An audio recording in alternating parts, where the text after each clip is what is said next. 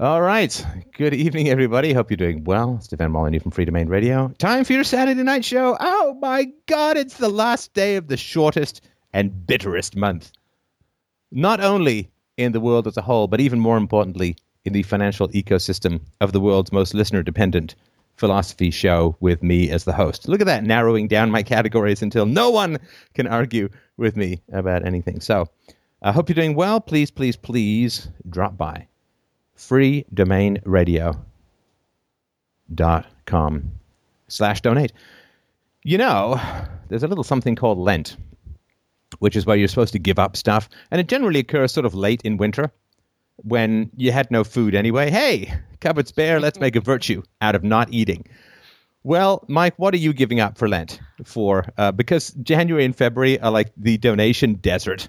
In in this has always been the case. I mean, we're hoping that people will break uh, the cycle. Um, anything that in particular you're going to give up until uh, donations bounce back? Uh, given that uh, we just got some bad news about one of our cats, and I have like a six hundred dollar vet bill to pay.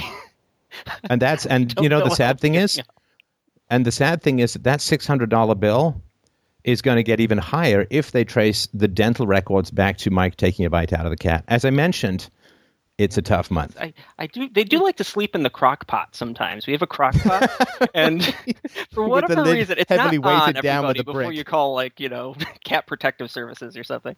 But uh, they do... We're only joking. this is what needs to be said sometimes. No, they actually show. do like to sit in the crock pot.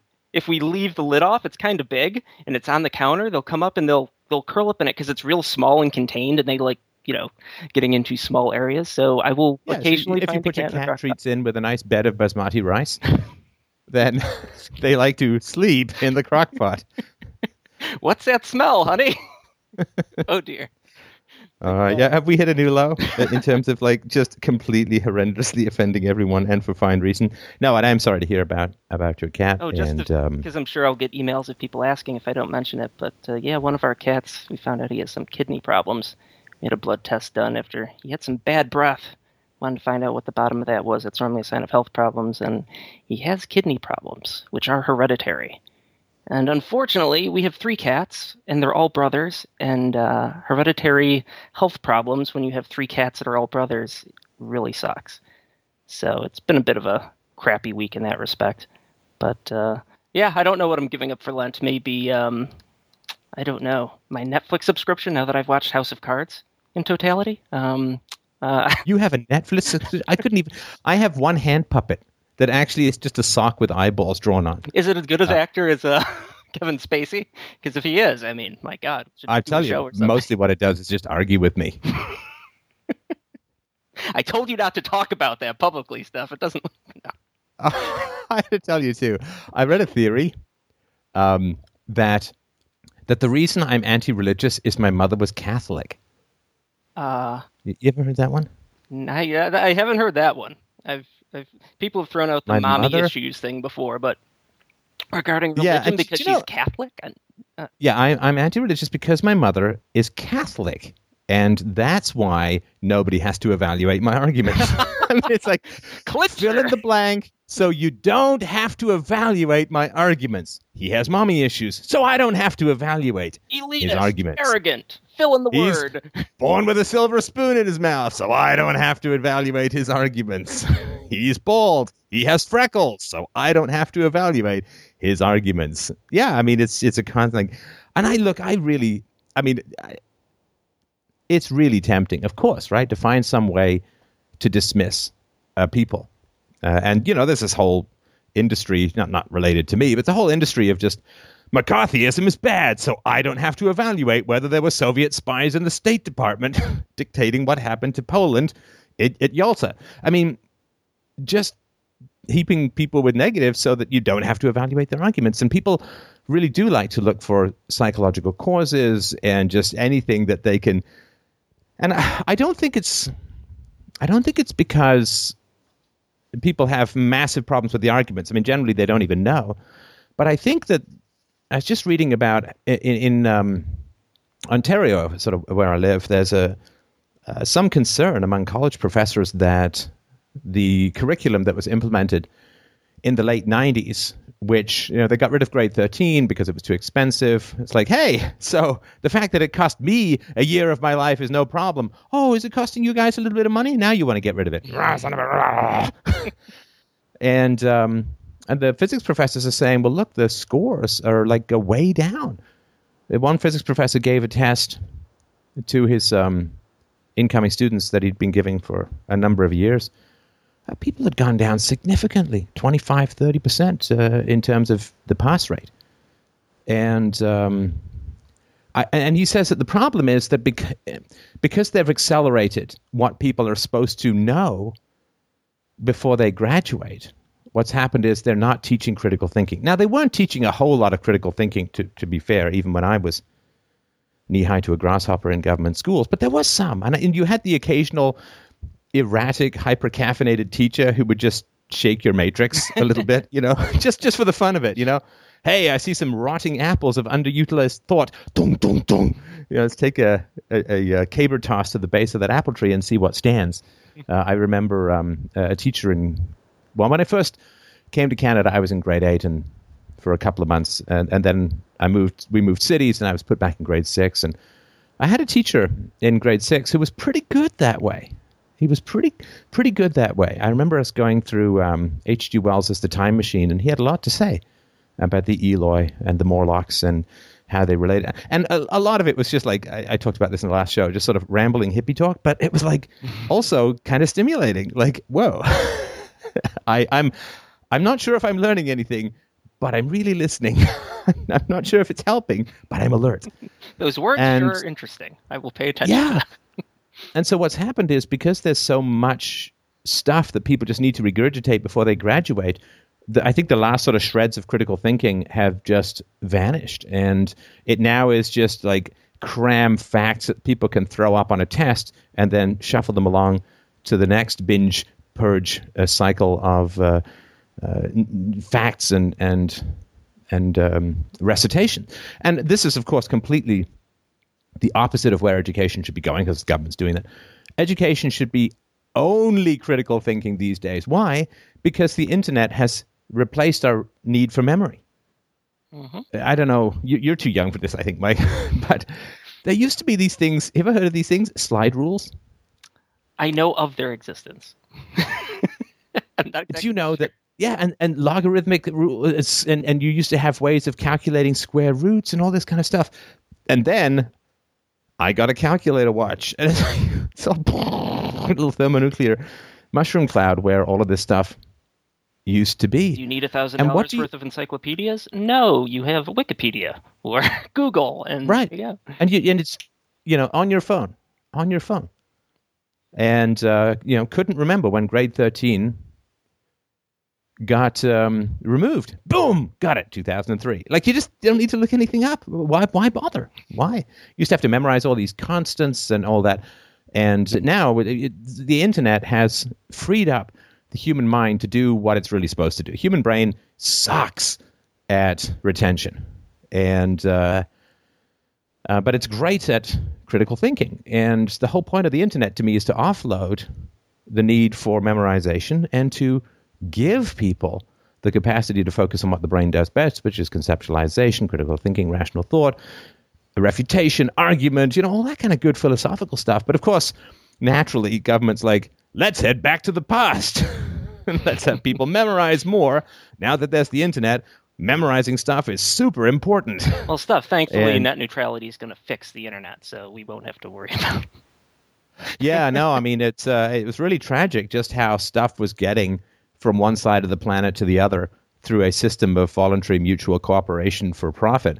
I mean, that was horrifying. I'm so glad that the government has decided to step in. And you know, you, do you know how much the government cares about Netflix? It's not just a pretense to gain control by ginning up some false controversy and, and so on.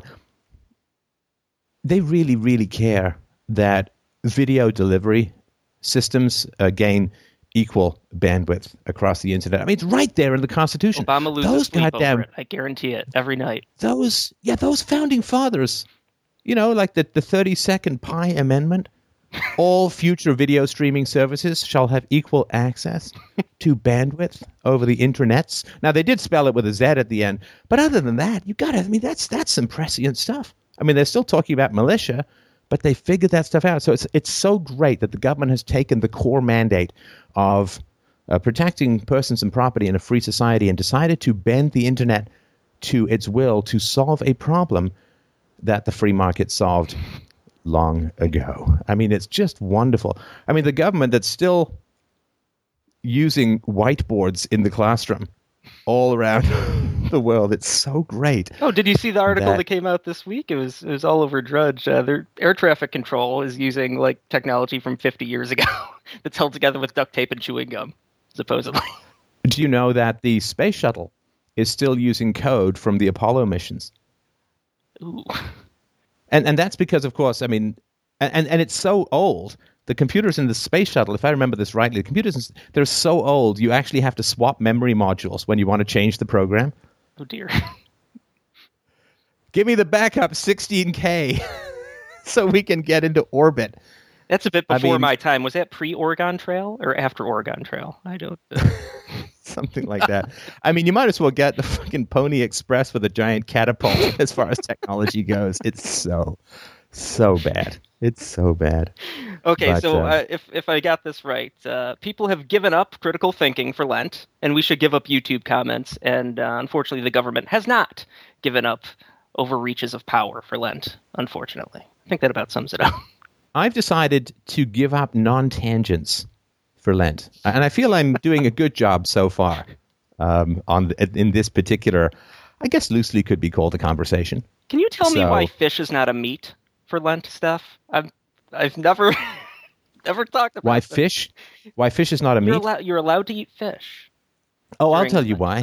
Because being a fisherman so much makes you want to shoot yourself with a fish hook that if they also couldn't eat fish, they just they'd never come back. They'd be like, just keep sailing. I can't pull another goddamn fish out of the water. Like I can't do it. I'm so bored. Oh my god.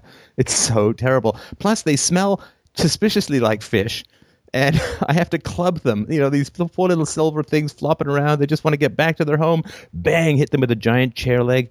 Uh, I can't, you know, my back hurts from hauling Nemos out of the reef with, with giant ropes. You know, like fishing is, I mean, it's a sport, whatever, right? I mean, not the end of the world. I've fished in a variety of places around the world, and it's not bad. You know, not a bad way to commune with nature and ignore the fact that you're getting hungry and there's just no way to replace the calories you're using with the calories you're getting.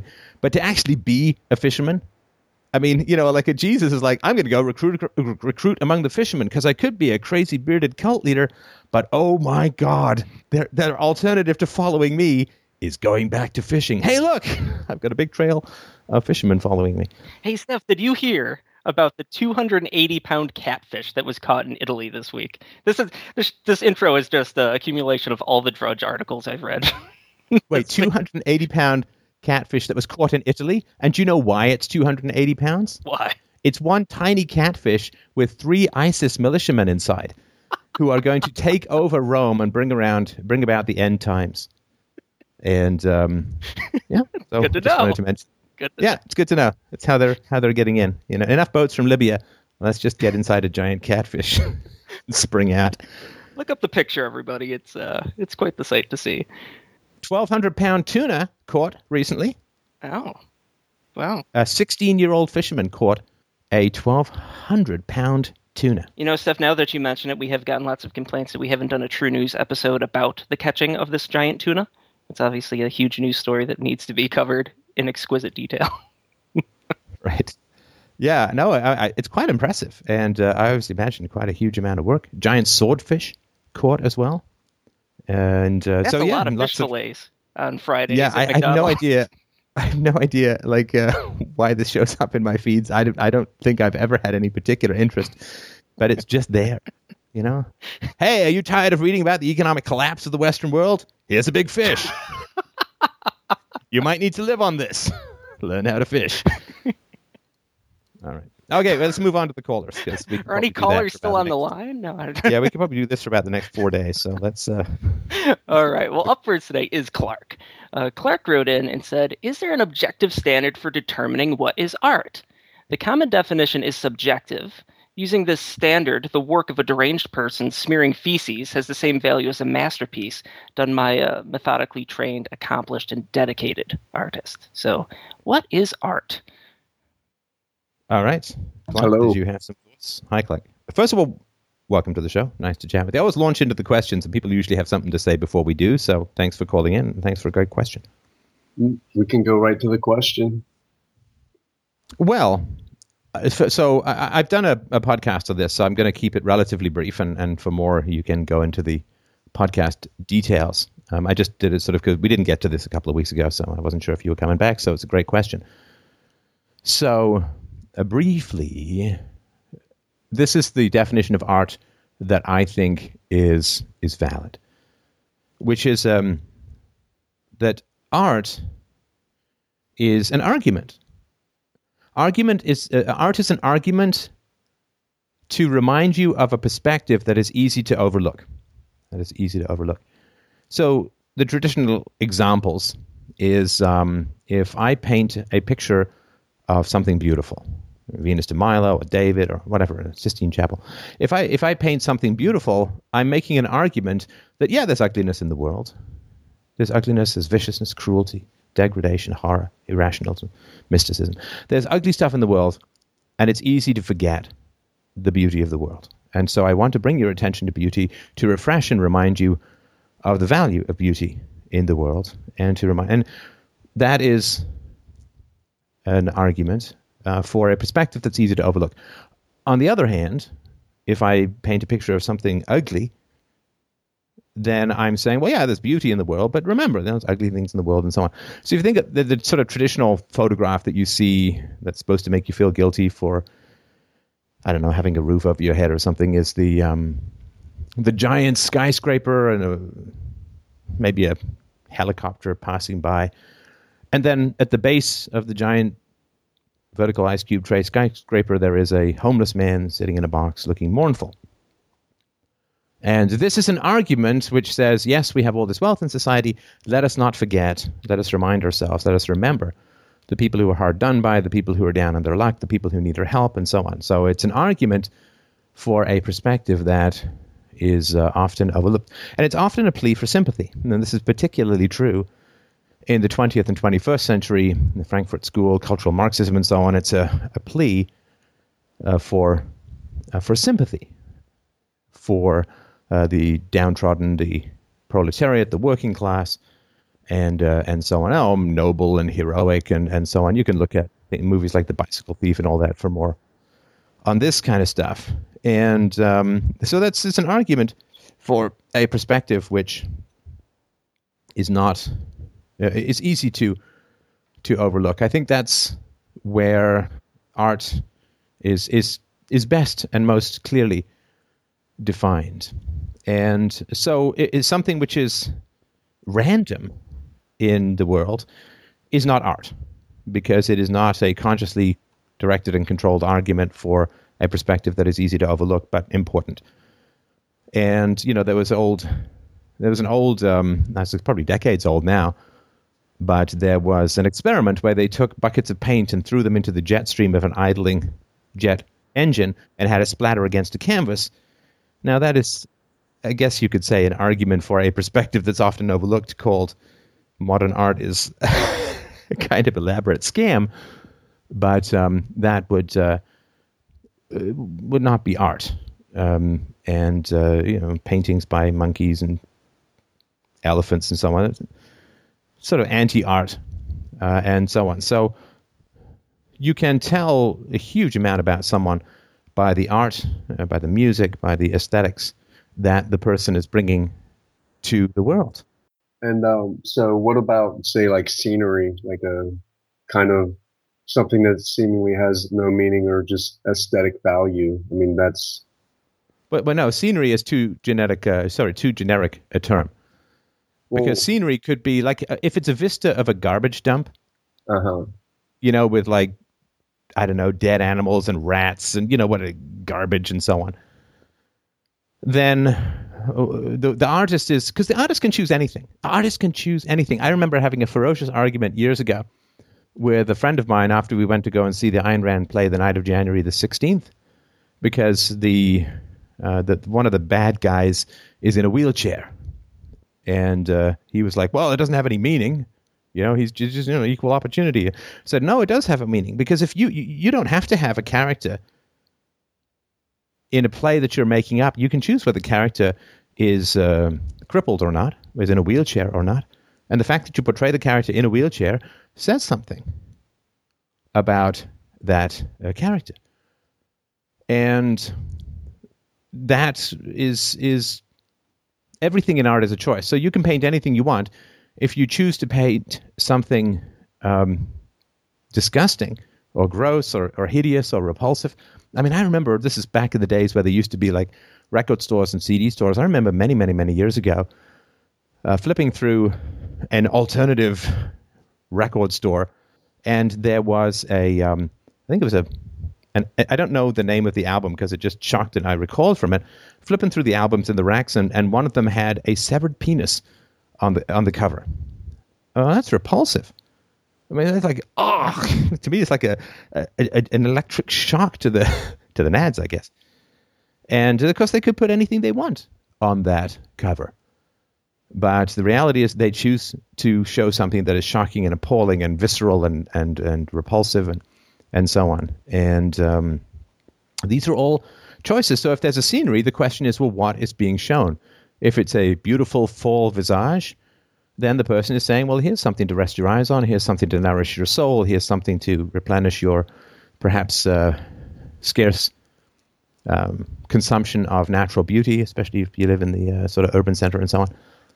Then um, that is your uh, that, that's your little oasis, right? If they paint something lovely, if they paint something ugly, then they're making an argument that ugliness is the essence of life. Everything else is an illusion, and this is what you need to focus on. You bourgeois pig, not you. But. So the the intention of the artist, um, say they're not obviously most likely not philosophically oriented or virtuous. They could be a talented artist and create, you know, something horrific and have one intention, and then somebody else could look at that and get a whole nother kind of uh, inspiration from it rather than like what you said before, like the gloomy uh, picture of um, basically people in poverty and whatever, and you're supposed to feel bad. Someone else could look at that and say, um, well, that's obviously not true. And you get some, you don't, you're not inspired in the way you're supposed to be, but you're still inspired by it in, in a sense. If I don't know if that makes any sense. It certainly has its um, it certainly has its uh, power to to alter your mind and your mood. That sort of makes sense. Mike, could you do me a favor? There's a movie I never watched much of because I just found it too horrendous. Mm-hmm.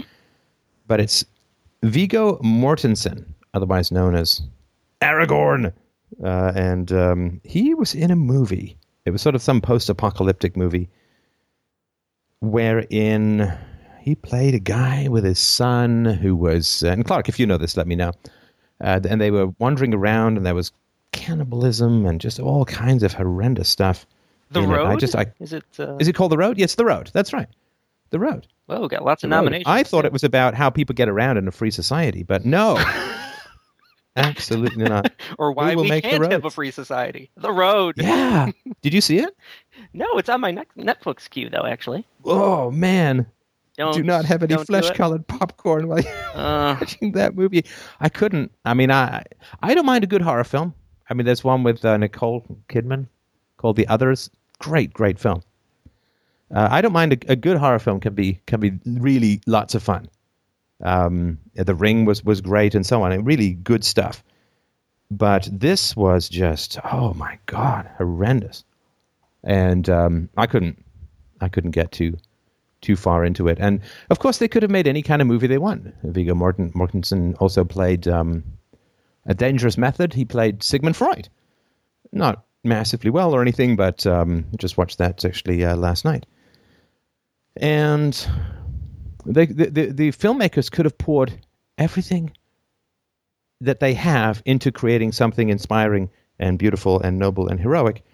And uh, instead, they just put people in an endless series of unbelievably horrifying situations. and uh, that is uh, for no reason. Like Sophie's Choice, which um, spoiler, there's some Holocaust stuff in it, uh, is um, but at least that's a, a, sort of real historical reenactment or, or event or series of events that they're trying to portray just how brutal uh, all of the, the situations were in Europe, particularly, of course, for the Jews and the war. And so there is some justification, like the Schindler's List thing. There is some justification to say, well, look, we're going back and showing something that happened. It's important to remember. And uh, but in this one, of course, since it's science fiction, it's all made up.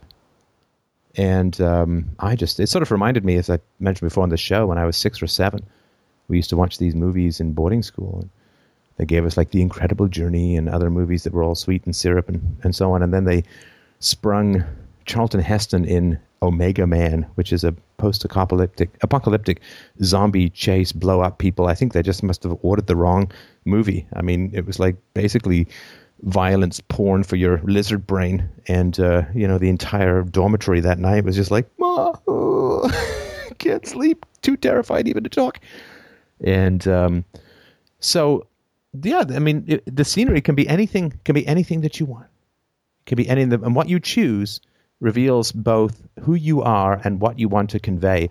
Art is a way of conveying, I believe, unconscious emotional experiences to other people. It's a way of uh, making people like you, making people like yourself, for better or for worse. And um, in that movie, yeah, that, there's such a horror of existence in that movie that the person is basically saying, "Here, have a tasty slice of my childhood." Um, which I have not processed and therefore needs to be reenacted and extrapolated into the most gruesome kind of art imaginable. I'm uh, sorry, Clark, go ahead. Well, no, I was agreeing and um, kind of go back to um, a, a side question I kind of had of like lowbrow art or lowbrow movies and things like that, such as things that are filled with propaganda. Um, I typically avoid stuff like that. And then, but to a degree, you know, it, it says a lot and I've learned a lot from it, from consuming it. Just, it gives you kind of a pulse almost of what people are thinking and what people demand, I guess, what people's. Yeah. People, if you know what art, yeah, if you know what art is doing, you know, it's, it's the, like if you're a, if you're a really well trained and competent therapist, then crazy people won't make you crazy because you know what they're doing, you understand their maneuvers, you understand their manipulations, you understand transference and countertransference and all this kind of stuff that goes on in therapy. Yeah. And so you can spend your day with crazy people and not go crazy. At least a lot of them can. And so, uh, uh, but that's because they know what crazy is and they work at extracting its meaning and helping to make it saner and fixing the bad thoughts that lead to irrational emotions and so on. And so you can consume art as an artistically aware person. That doesn't mean you have to be an artist, just means be aware of what art is and what art does. You can consume it with great instruction and it will not make you crazy. I mean, almost every single time I go to a movie, there is something unbelievably offensive to reason, truth, and virtue in it, if not most of it. But I know what it's trying to do. Yeah. I know what it's trying to do. But how do you and, like, okay? like for me, I'm I'm usually at that point, I, I would like really like to get away from it, even though I know I think to a degree it can be empowering and maybe constructive for you to to um, to learn from it. But what is yeah. it?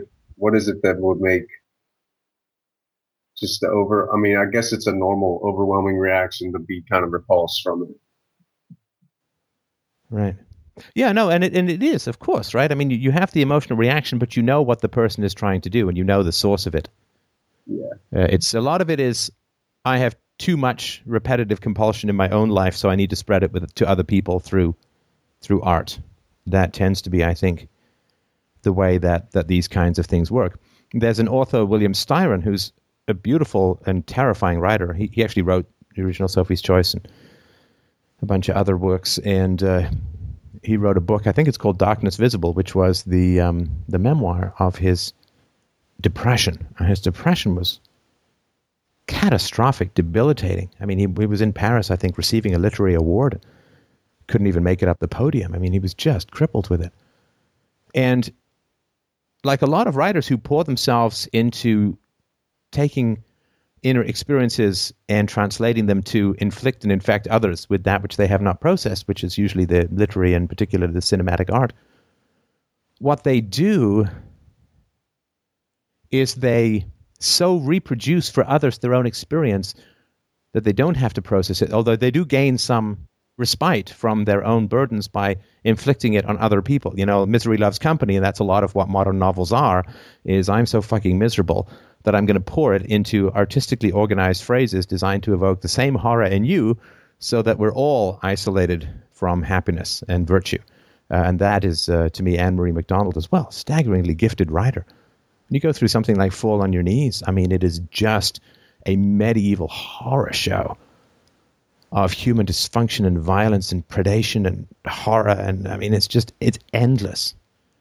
And William Styron, it's been many years since I've read Darkness Visible, but if memory serves me right, he has no knowledge that he has any dysfunction. It takes someone else to point out that in the majority of his novels, at least one character commits suicide. He's like, wow, I'd never noticed that. And I'm like, what? you know, it's like, it's literally like the guy in my left foot at the end of the movie saying, someone says, hey man, you're in a wheelchair. And the guy's like, oh my God, I never noticed that. And it's like, how, how, how is that possible? And he's healed. If I, I this is way off my memory. He's, he's watching some show and there are geese flying. He's like, oh, I feel better. I mean, it's lit- it's like that t- Tony Soprano lack of self knowledge at the beginning of The Sopranos, and the the geese fly away, and he has a panic attack, and you know all that, and it's that lack of. So at least he goes into therapy, but it's that staggering lack of self knowledge. And the same thing happens in Girl Interrupted, uh, which is an interesting movie, and um, in it, uh, the lead heroine is in an asylum, and and normally the way things work in these kinds of movies is she has some terrible secret and she reveals the secret. She comes in contact with the secret. She understands the secret. And she loosens the secret and then she is healed now in that movie there's no secret there's no reason for her to be messed up there's no causality my bone is broken nothing hit it right just it just snapped on its own at least that's the way I see it. I think there's always a cause to these kinds of things, but what do I know? I'm just an amateur on the internet. But there is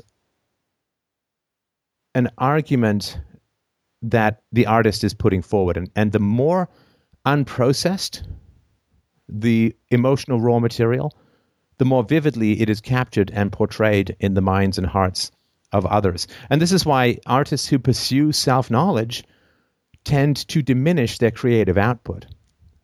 I mean, before John Cleese went into therapy, he was hysterical.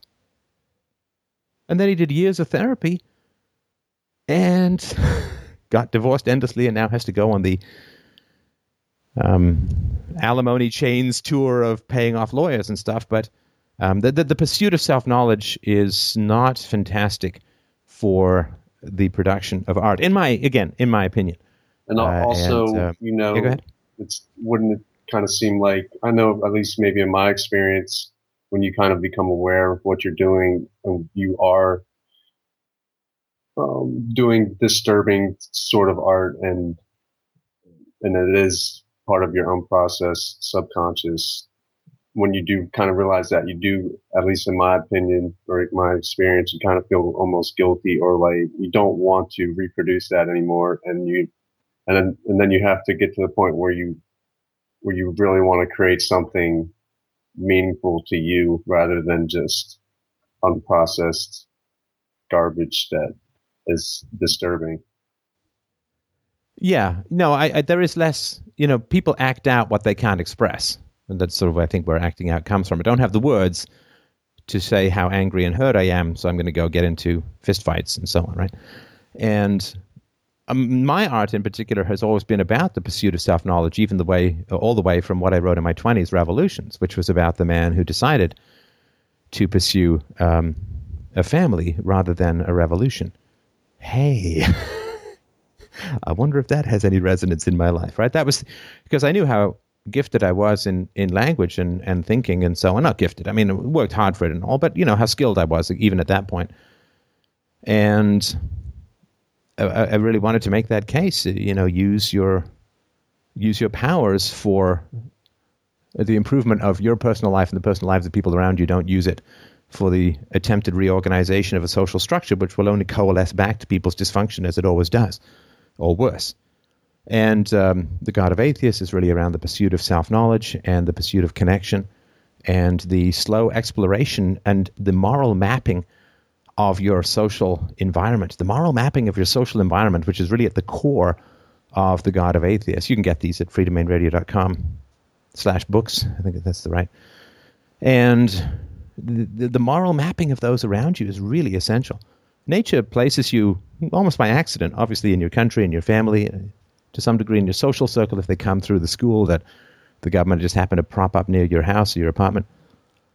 But at some point, uh, to achieve uh, wisdom, to achieve authenticity, to achieve independence, we must map the morals of those around us. So, what is their relationship to truth, to virtue, to care, to concern, to support, to integrity?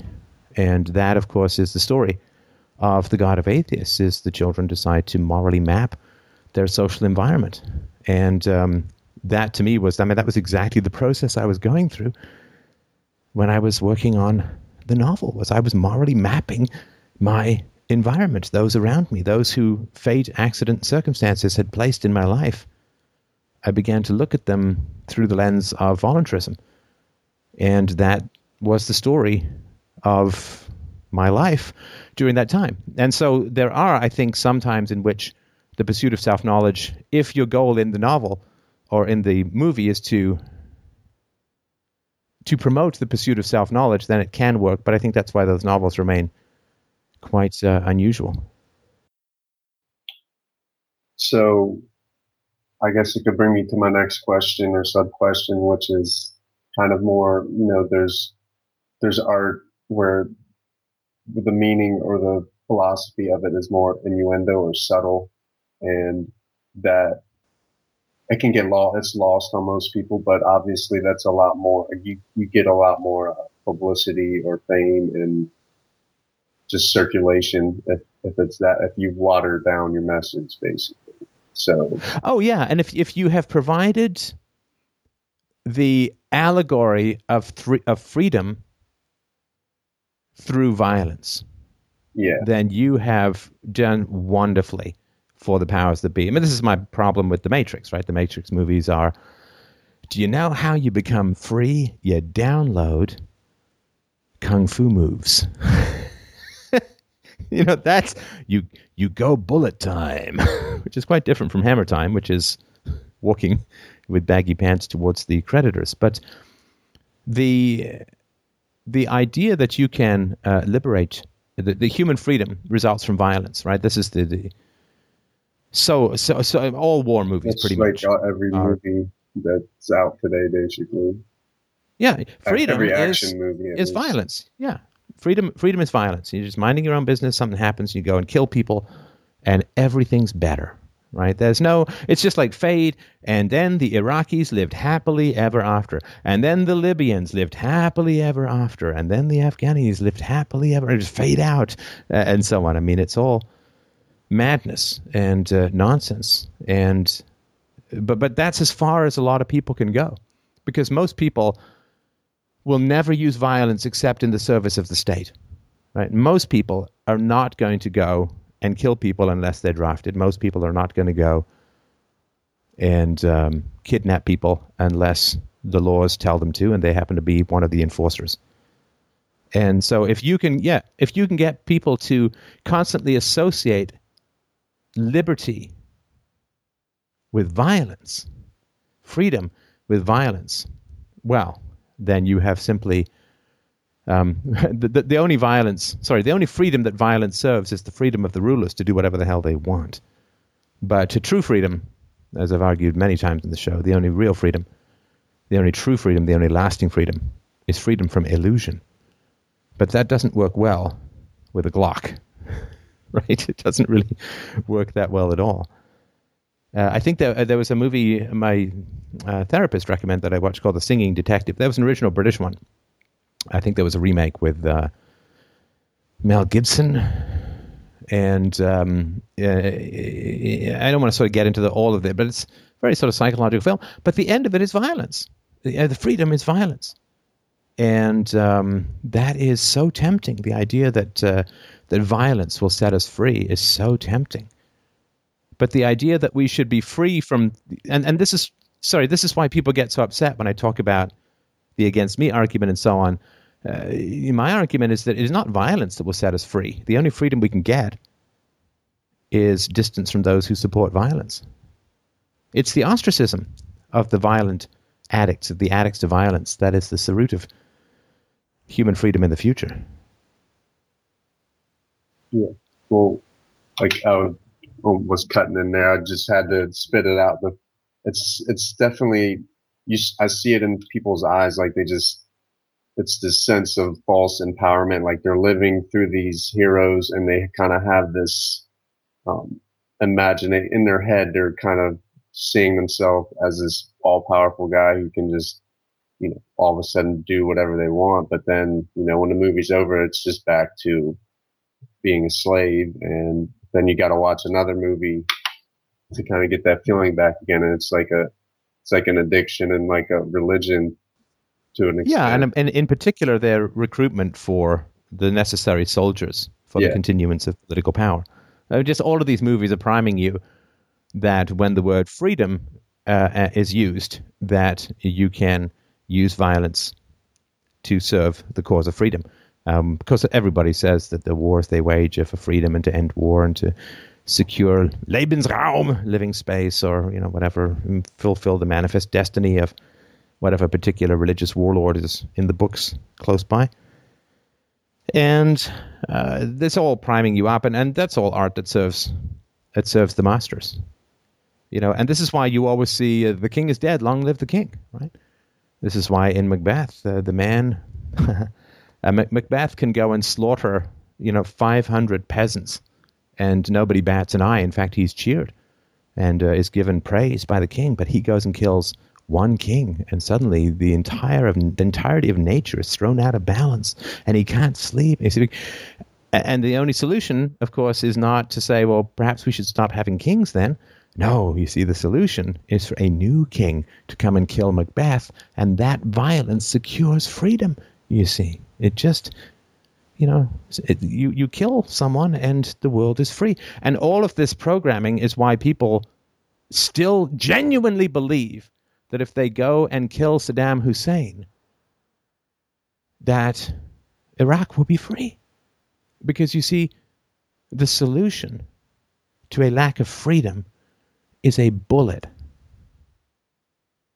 And that is why, you know, I think of these pictures you saw shortly after the invasion and destruction of everything to do with Iraq, uh, political structure, and uh, their genetics, particularly in Fallujah, these um, depleted uranium shells and their infrastructure and their educated class and uh, and so on. But they had pictures of these Iraqis with their fingers dark with paint because they would go and vote, you see. And then they would get their fingers marked with paint, so they didn't vote twice. And uh, everybody was like, oh, look, you see, we killed the guy, and now everyone's voting, and they're free. And what's happened since? Well, this uh, ISIS has now captured a territory larger than England and uh, where there's no freedom. You just killed one guy, and there's a reason why. There's a reason why you had to have a tyrant in the neighborhood. It's because you got these irrational tribes with these religious absolutes. That's why you needed a secular tyrant. It was murderous. He was a horrifying man, of course, right? But what's happened since? It's like what they did with the Shah of Iran in 1979. Let's get rid of the Shah, you see and because Americans don't know anything about their history, uh, all hidden from them. Well, not that hidden actually. The internet make it hard to find. Rather not look. Rather they have more important movies to watch. Right, but they got rid of the Shah, and then who took his place was the Ayatollah Khomeini, who now he's he, the Shah at least had some secular, rational aspects to him, was willing to work with the West, and uh, obviously a monster like all these guys. But was he better or worse than the Ayatollah Khomeini? Well, I think a lot of Iranians would say he was far worse. And if you look at the pictures of Iran in the 1970s versus the 1980s, it's like it's tumbled back 500 years in history. So, so much of art and action movies and Marvel comics and you know, with there's a bad guy here, and the solution is never decentralization. The solution is never peace. The solution is never self knowledge. It's always if we pick up a bigger gun, we can bomb the shit out of our way to freedom. And the casualties are unimportant. And there's never any blowback. Yeah. Never any blowback. So you can go kill half a million Iraqis. There's never any blowback. You can go and destroy their genetic integrity of an entire population through DNA destroying weaponry. And you're never going to end up with a hyper violent generation coming up, both who have experienced this hellish warfare from Christians. See, they don't see it's a religious conflict for a lot of people in the middle. They don't see Americans as much as they do Christians right? In in the same way that America, when like most of the hijackers on 9/11 were from Saudi Arabia, did anyone say, "Damn those Saudi Arabians"? No, they said those Muslims. Well, it's not that different for the Muslims. They look and they see all these bombs and they're saying, "These bombs have Jesus on them." The airplanes are powered by angel wings from the Christian heaven, and the bombs are not so much turn the other cheek missiles from Christianity. And people wonder why they, they grab and kill these Christians. It's not complicated. It's only complicated if you have no idea what's going on. And then what happens when you genetically compromise an entire population? Well, they have kids, and those kids grow up genetically compromised, which means less impulse control, higher levels of aggression, lower levels of intelligence. And then we wonder why there are all of these people who suddenly seem very keen to be joining in these crazy religious extremist groups. Well, you bomb people enough, you screw up there. And of course, this was happening in the uh, the, the Gulf War as well. First Gulf War in the 90s, right? I mean, there were lots of Gulf War syndrome, like 300,000 or more American troops came back with unspecified medical issues from these crazy weapons, well, this is where this is what you're doing to the population. I mean, a lot of the Islamic uh, it's fine to marry your cousin stuff doesn't exactly help with the genetic integrity of the region either, but neither do the massive gene destroying weapons deployed by the West. So, anyway. Listen, I'm sorry we moved off topic. I got to get to the next caller because we've got a big show for tonight. But uh, Clark, a great set of questions. I hope we did some use. Mike, do we have a name? I, I know I shipped that podcast, but I can't remember. Yeah, well, actually, uh, I'll put it out this week. I haven't got a chance to go through and, and edit it yet, but we'll put it out this week and probably be the philosophy of art or what is art, something of of that nature. But yeah, look for that in the podcast feed this coming week. Yeah, and people can have a lot of fun just wondering how my opinion has changed in 10 days. it's not even close. Anyway. Basically, like somebody whose, whose determination is to spread virtue or epitomize virtue.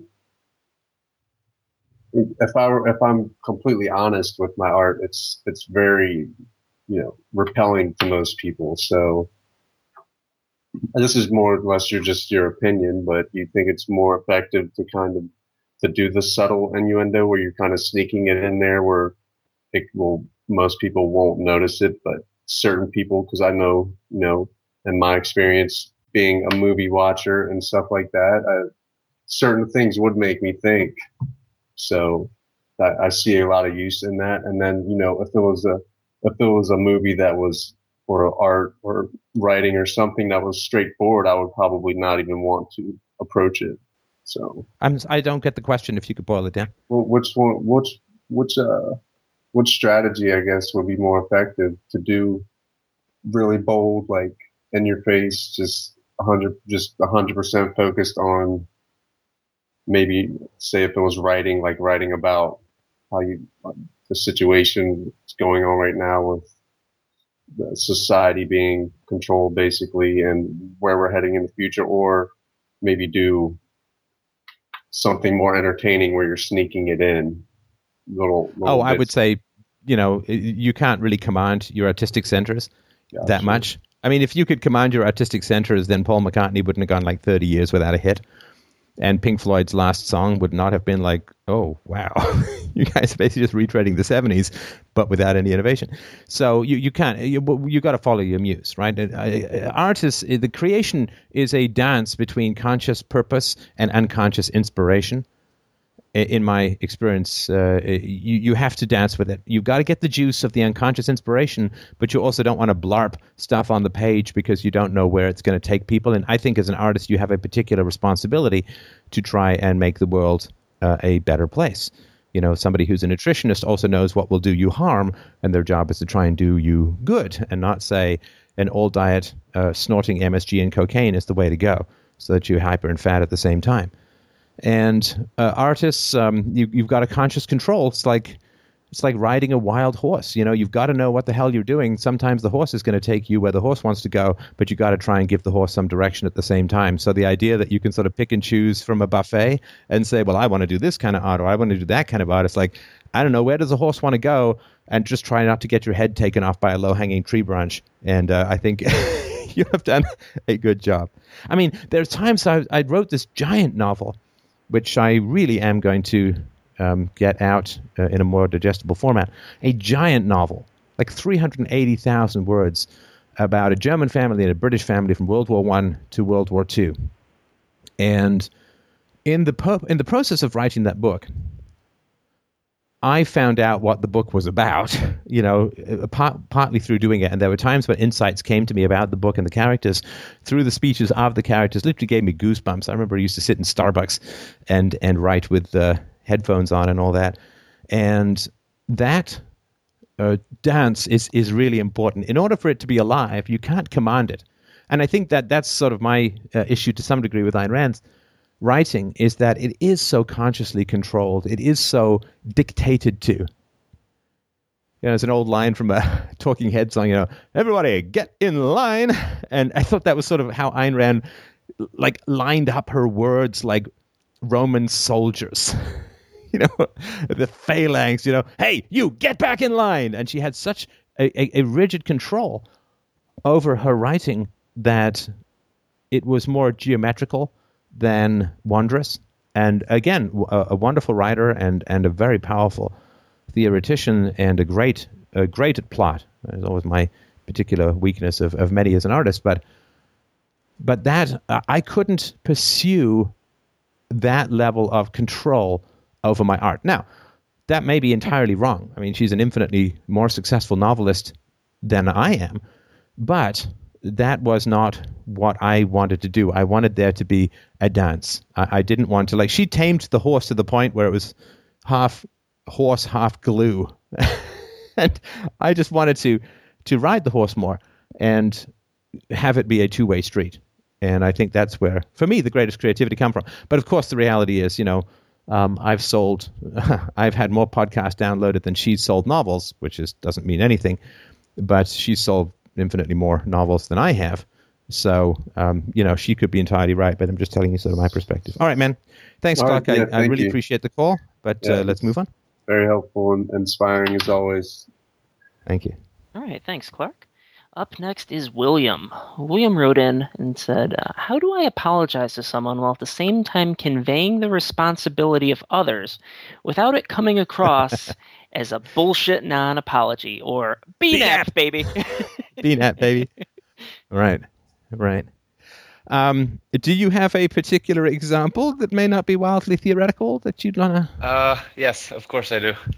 Um, first of all, I'd just like to say uh, I'm uh, really nervous right now, um, but uh, I think I'll make through it. Uh, oh, thank you. So, I appreciate that. Uh, the question refers to my family, my siblings. Actually, I'm the oldest of five siblings.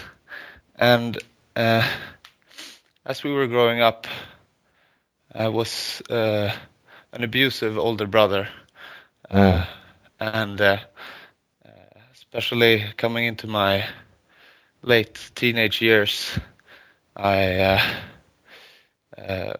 was really violent and had lots of uh, rage problems uh, with my father, especially.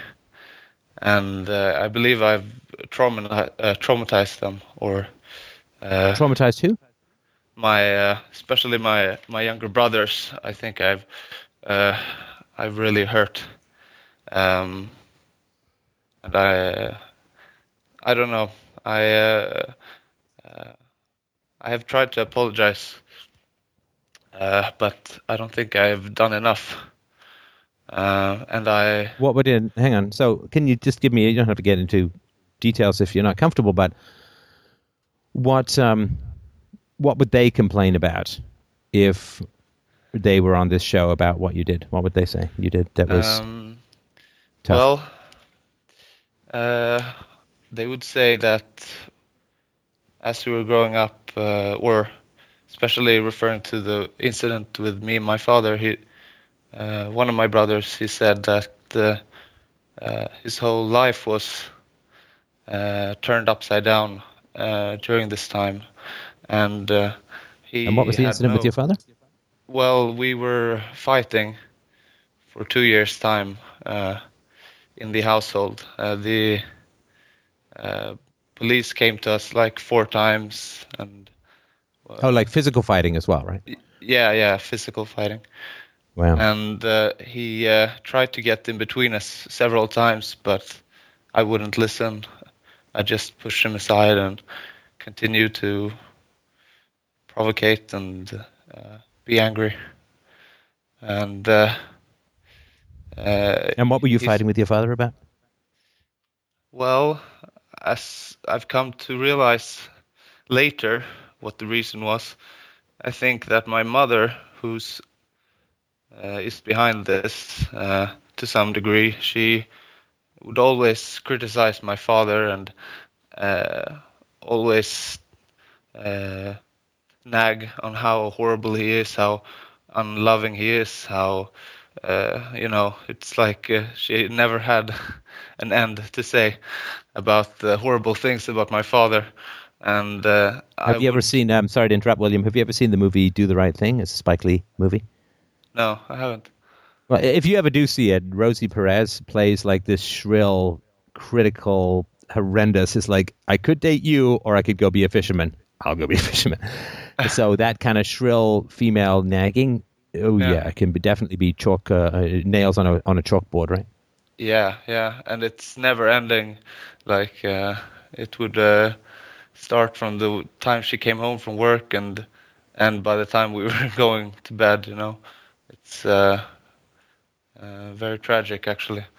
Um, but the thing he would say, my brother, uh, he would say that he he had uh, no time to do his homework because his whole existence was in a fight or flight uh, state. Anytime there could be a fight with his brother and his father, anytime there could be, you know, something thrown against the wall, and uh, there was like this sort of like war-like atmosphere in the house, and uh, it's something I really regret right now. But uh, I do know that Still, I'm still I'm still very murky on what you and your father were fighting about. You mentioned that your mom was a nag to your Yeah. father, I assume, or also to you. Well, of course, yeah, she would uh, nag almost all the, the male members of the household. she would uh, be uh, quite against, and uh, uh, so yes, um, but uh, I think that at when I uh, got angry at my father, I got some respect from my mother. Like I was on her side. I got her empathy, or I don't know what the word I would use. No, I no no no no. Don't don't give me empathy with a chronic No. nag. No No, no, yeah. sorry.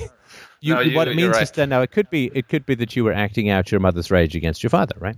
Because there's so, an yeah. oh there's an old cliche which goes way back in in time, which is that men seek to gain dominion over the world and women seek, seek to gain dominion over people, in particular over men.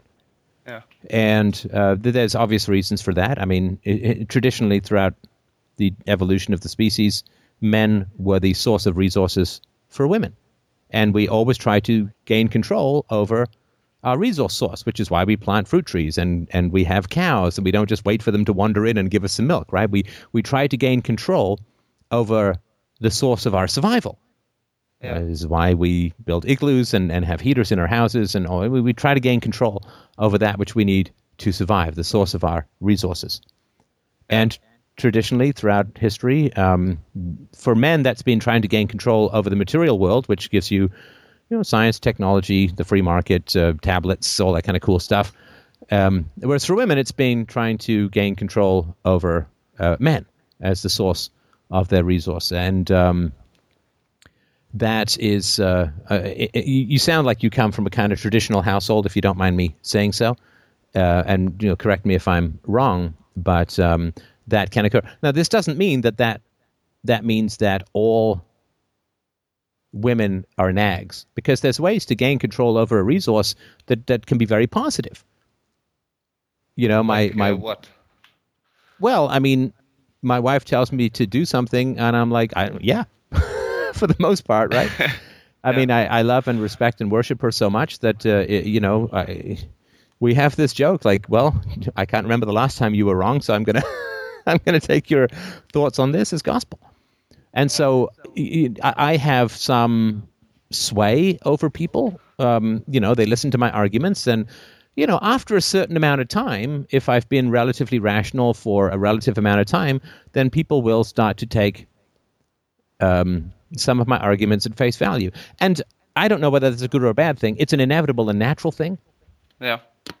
It's an inevitable and natural thing that the more you grow to trust people, the less you have to double check and verify everything that they're saying and doing. And that is um, so that's a re- so you can gain quote control over someone through extremely positive and virtuous behavior, Yeah. or you can just browbeat them until it's easier for them to do what you want than submit to more browbeating. Yeah. Into If that makes sense. Or yeah. Yeah, Right. I mean, you, you're calling in for some thoughts from me. I assume it's because you've listened to these shows before. You found Yeah. my thoughts or feedback to be of some value, and so so I'm at least have quote controlled you to the point where this is what you're doing with your time at the moment, right? Yeah, right. You're not uh, you're not nagging me into into this. I'm not like, yeah. man, you got to call into philosophy. Yeah. Philosophy will help you. Come on, man, just call in. You know, it's like, oh Yeah, man, yeah, yeah. Where's that fishing rod? Right. So Right. that that's sort of want to say. So when when I say that men want to gain control over their environment, uh, you can do that by going and and killing other men and taking their stuff, or you can do that by trading on the free market and gaining some control over your environment by providing like when I was saying in, in a recent sort of job interview thing, it's like job security means you're producing more than you're consuming, significantly more than you're consuming. So then you have control over your job. Now that doesn't mean that the, the economy might shift and, and or you know you know managers might invest in uh, you know tulip uh, mania in in the Netherlands or something. So things might still go to the shitter, but you're exercising positive control over your own employment if you just make sure that you're providing a lot more value than you're consuming in your job. Now that's one way you can contra- gain control over your environment. The other is that you know you can seduce your boss and then threaten her with a sexual harassment suit unless she gives you a raise. Right? I mean, these are both ways of quote exercising control, uh, but one is good and one is not. Right? So. yeah. It's a carrot So and stick, or yeah, Yeah, I mean, this good versus evil, right? I mean, you, Yeah. you can get a candy bar by trading or by stealing, right? And and you can, um, you know, a la John Fowles the Collector, you can get a woman to spend time with you by chloroforming her and locking her up in a windowless van, or you can be appealing enough that she voluntarily wants to spend time with you. Yeah.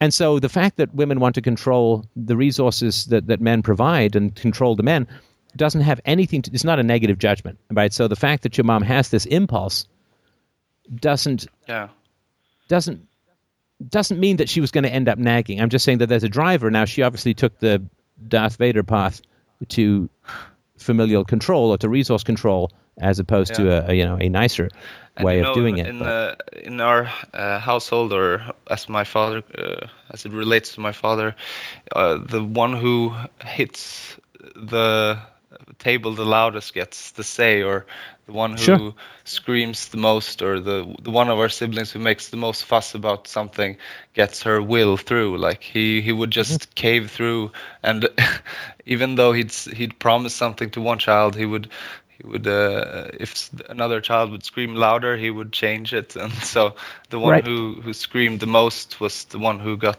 got the way um, which wasn't productive for for our uh, uh, childhood i think and uh, Well, it is productive if it's productive for the person who is the most comfortable with thumping and screaming, right? yeah I mean, if you have pride, self respect, and so on, then thumping and screaming is Yeah. not exactly the way that you want to get what you want in your personal relationships, right? It's fine Right. to yell at evil or whatever, right? But you don't sort of scream at people, right? But but if if you don't have any good skills or you're not that smart or you, you can't make your case or whatever, then yeah, you're going to want the thumping and screaming to carry the day, right? yeah and usually actually it gave it came into my advantage because i was the oldest and strongest and tallest but right now i i don't i don't envy older like at what was an advantage in my childhood i think is a disadvantage now because i really regret um, being the oldest you know because of my uh, abusive uh, past you know um, Now, were you abusive towards your brothers directly, or was it mostly just indirectly? Well, I was directly as well, um, but mostly it was uh, like verbal abuse and uh, um, some some physical, uh, but yeah, mostly mostly verbal things and teasing and mocking and you know. Uh, And why would you do that? Do you think? um, What was the goal? What was the driver behind that? I don't know if it and was and I, like, like I um, just you know my history, power right? So or- yeah, yeah. I'm sorry. Just just to be just to be clear, like I mean, I sort of always had this idea that children who are suffering under abusive parents should be like you know Samwise and Frodo, you know, just.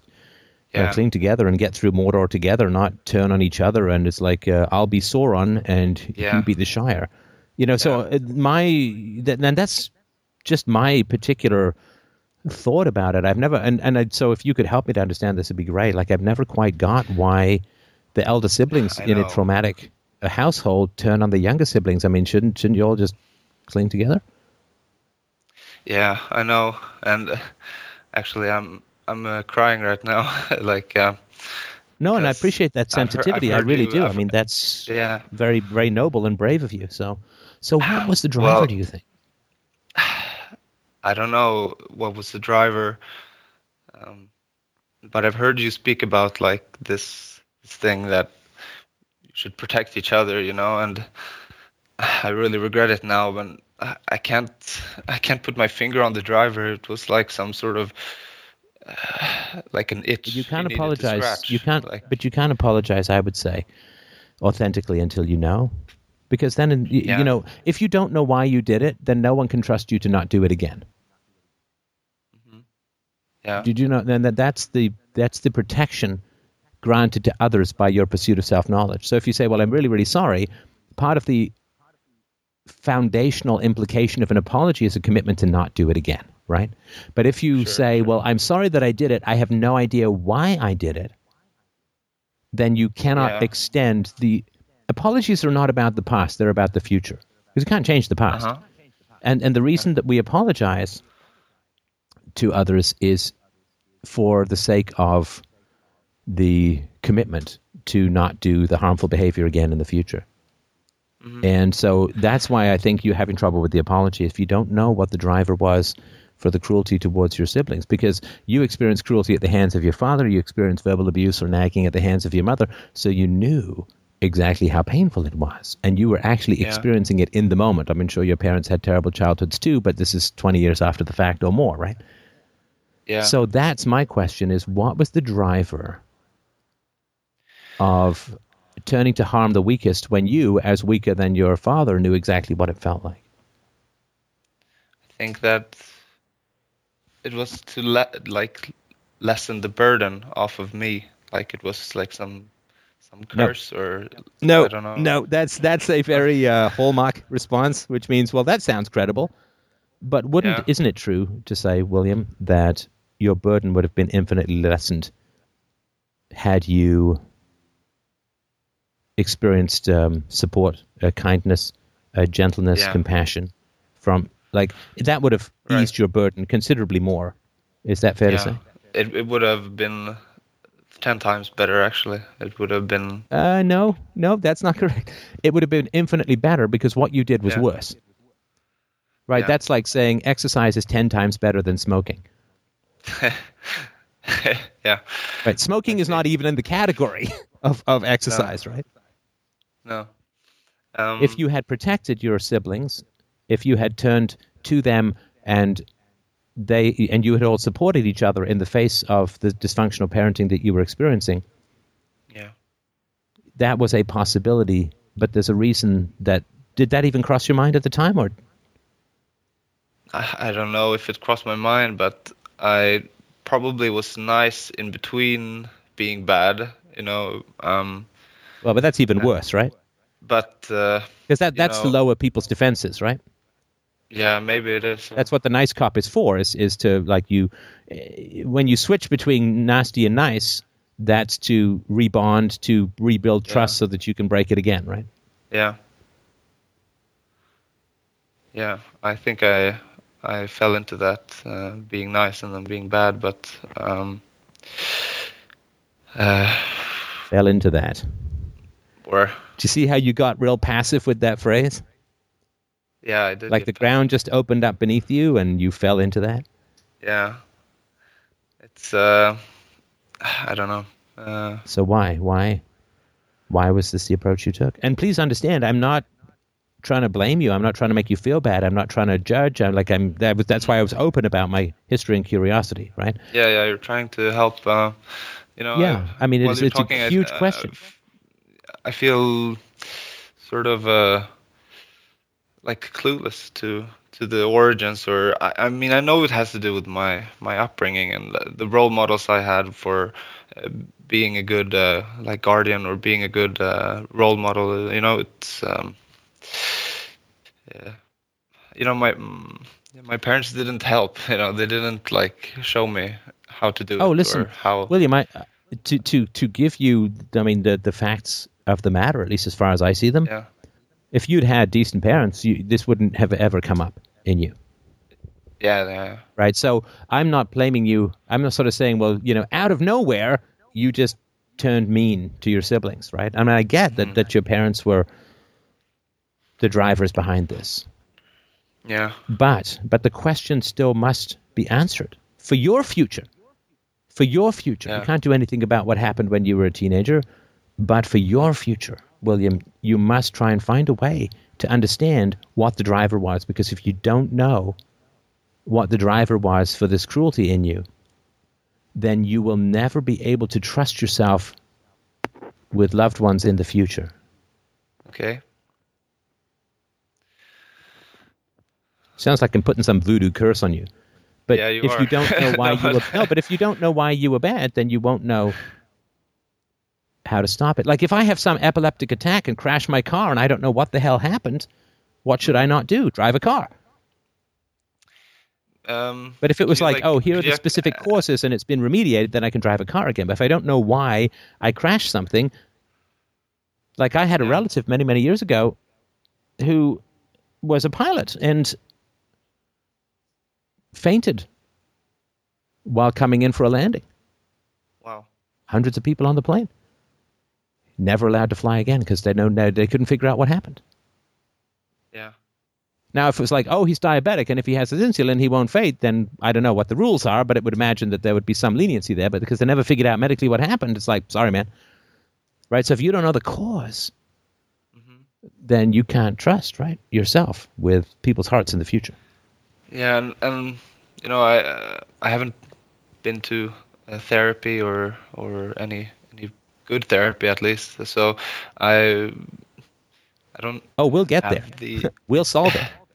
No, we'll solve Okay. it. But but you Yeah. got to engage, right? You got to stop making gonna engage, excuses and yeah. avoiding. You got to engage, right? Mhm. So Well, what you, like, happened? ask what some- happened some for you? Yeah, no, I'll, don't worry. I'll give you some hopefully not leading questions.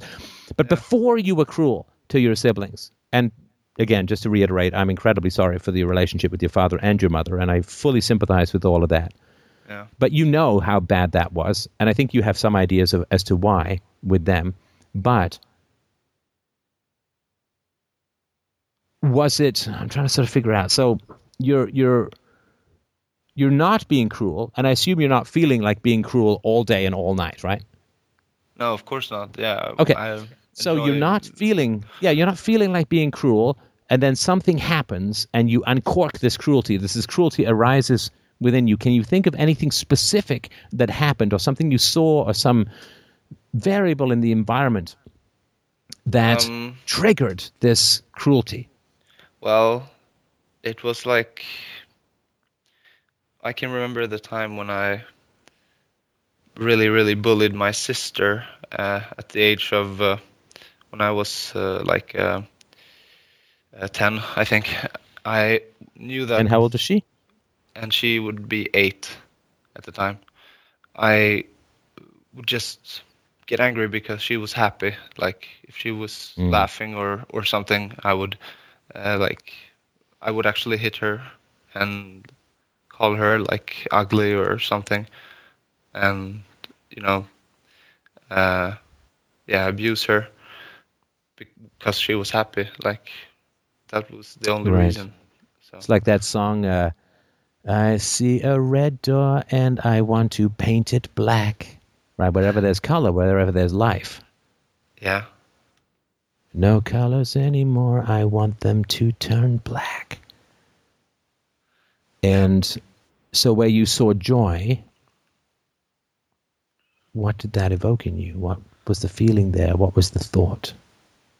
like uh, anger or or jealousy or like uh, some some visceral uh, uh, rage or something that I couldn't let her have, you know, because I wasn't feeling it, so she she had to not feel it.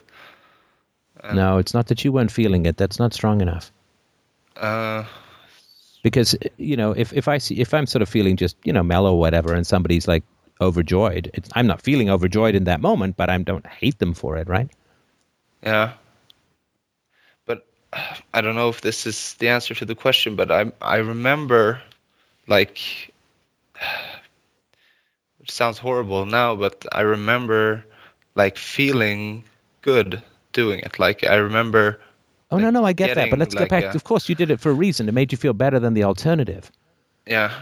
but so she's happy Mhm. and this i think it's fair to say this visceral bloodshot darkness arises within you right Yeah.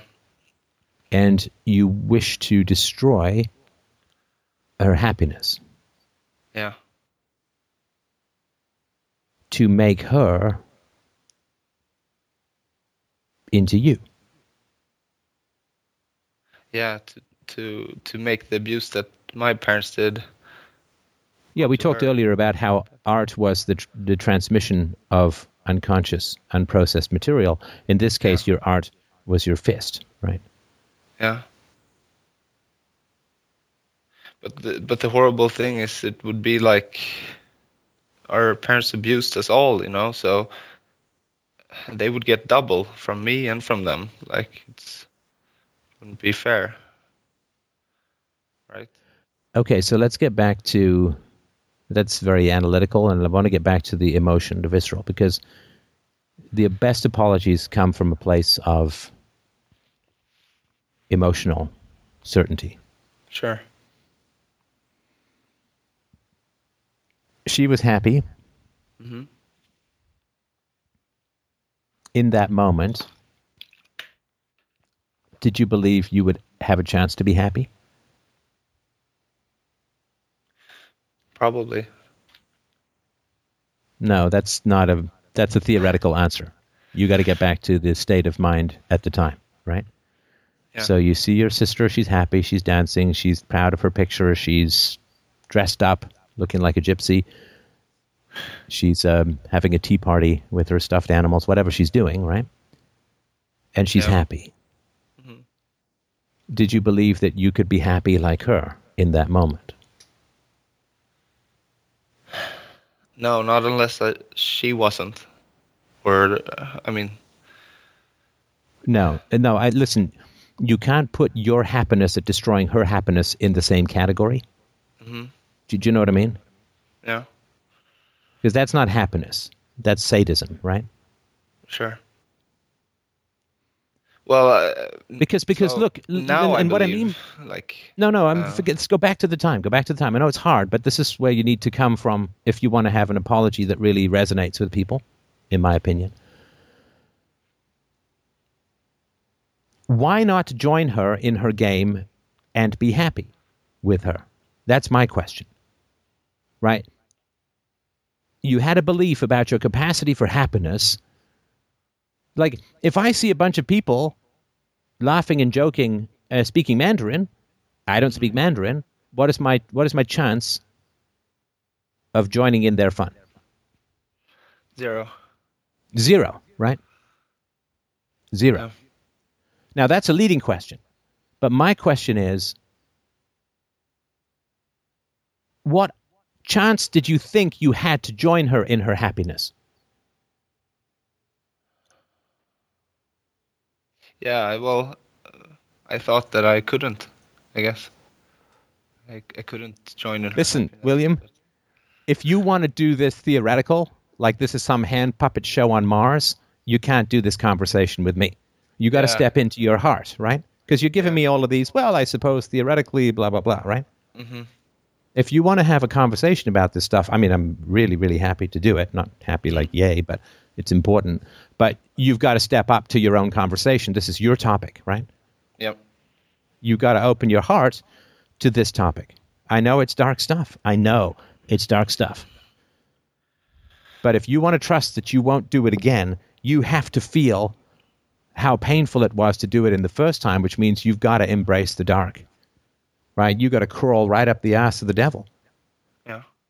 and take a view from his eyes, right? Your sister is happy. Yeah. What's her name? Uh, well, we'll call her Sarah. Sarah is happy. Sarah is happy. She's dancing. She's having fun. She's giggling. Why can't you join her? Why can't she teach you about happiness? Why do you have to inflict misery on her? Why can't she teach you about happiness? What happens if you're happy at the age of 10?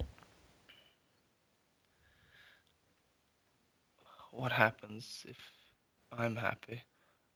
Maybe, like, if I'm happy, then my mother will nag on me, or my father will. Are you connected to what you're saying or not? Are you giving me more theoreticals? Yeah, I'm giving you more theoreticals. Okay, stop that. Stop that. Is this not one of the most central issues in your life? Yeah, I would say it was. It is one of my. It is probably the most central issue in your life. Yeah. Because you did great harm to your siblings, and you were harmed. I'm, I'm not trying to gloss over that, but you did great harm to your siblings Mhm. who were innocent of the harm done to you, right? It was not your sister's fault that you were abused, but she suffered for it. Yeah. And that becomes hard to hate your abusers when you've done what they've done, with the excuse of being 10 and not 40, but you know what I mean, right? Yeah. So, what would happen if you were to say something like this to your sister when you were 10 and she was 8 and she was happy and you were in hell? If you were to say to her, Sarah, I can't tell you what a black pool of widening darkness my heart has become on seeing your happiness. Do you know? I genuinely believe and I'm genuinely terrified at the endless nihilism of my endless days. And I don't think that I'm ever going to, ever have the chance to be as carefree and happy over my next 80 years as I saw you being over the last 80 seconds. And seeing your carefree joy brings me right up against my darkest impulses because I want to smash it from the world. I want to smash your happiness from the world as an affront to my misery. I don't know if it's some weird, misguided goal to protect you, to, to, to have you hide your happiness from the dark forces that have engulfed us against our will, against our choice. I don't know if your light makes my darkness visible to me. I don't know if your joy. And it's not my misery that I'm scared of. It's not my unhappiness that I'm scared of. It's my hatred. It's my desire to disassemble you. Like a broken robot, piece by piece. And to turn you into me. And to loose you then, as I will be loosed on the world, to disassemble other people and turn them into black Lego bricks of endless dysfunction. I don't know what is driving me to feel this way, but I see your happiness and I want to shred it. I want to tear it limb from limb. I want to destroy it. I want to destroy you. And I know, I know that will only give me the tiniest and most momentary relief from the hell that is me. But I am so bitter and I am so broken that I will take even the slightest gap in the blackness. Like a man drinking from a moose track in the woods because he's so thirsty. I don't care how much bacteria is in there. If I don't drink something, I feel I'm going to die. And I know that harming you, breaking you, wet fingering out your candle wick of joy will only give me a slight, slight relief for my own existence. But I will take that because I don't know if there will ever be anything else for me. What do you think she would say to something like that? I don't know what she would say. She would. Well, What would you say to someone like that if someone said something like that to you? I would probably. Uh, Sorry, I said probably again. Uh, I would uh, give them a hug and say I I appreciate your honesty and your your And what would you feel if someone said that to you? I would feel sad for for them or what else?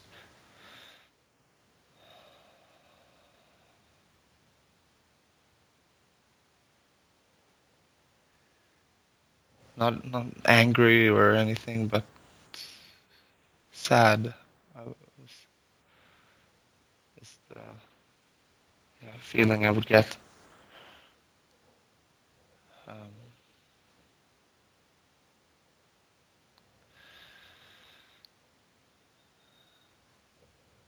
and I I'm not going to disagree with any of that, but I think that there's an element that is there that you're not aware of. I, I I'm just saying I think I don't know.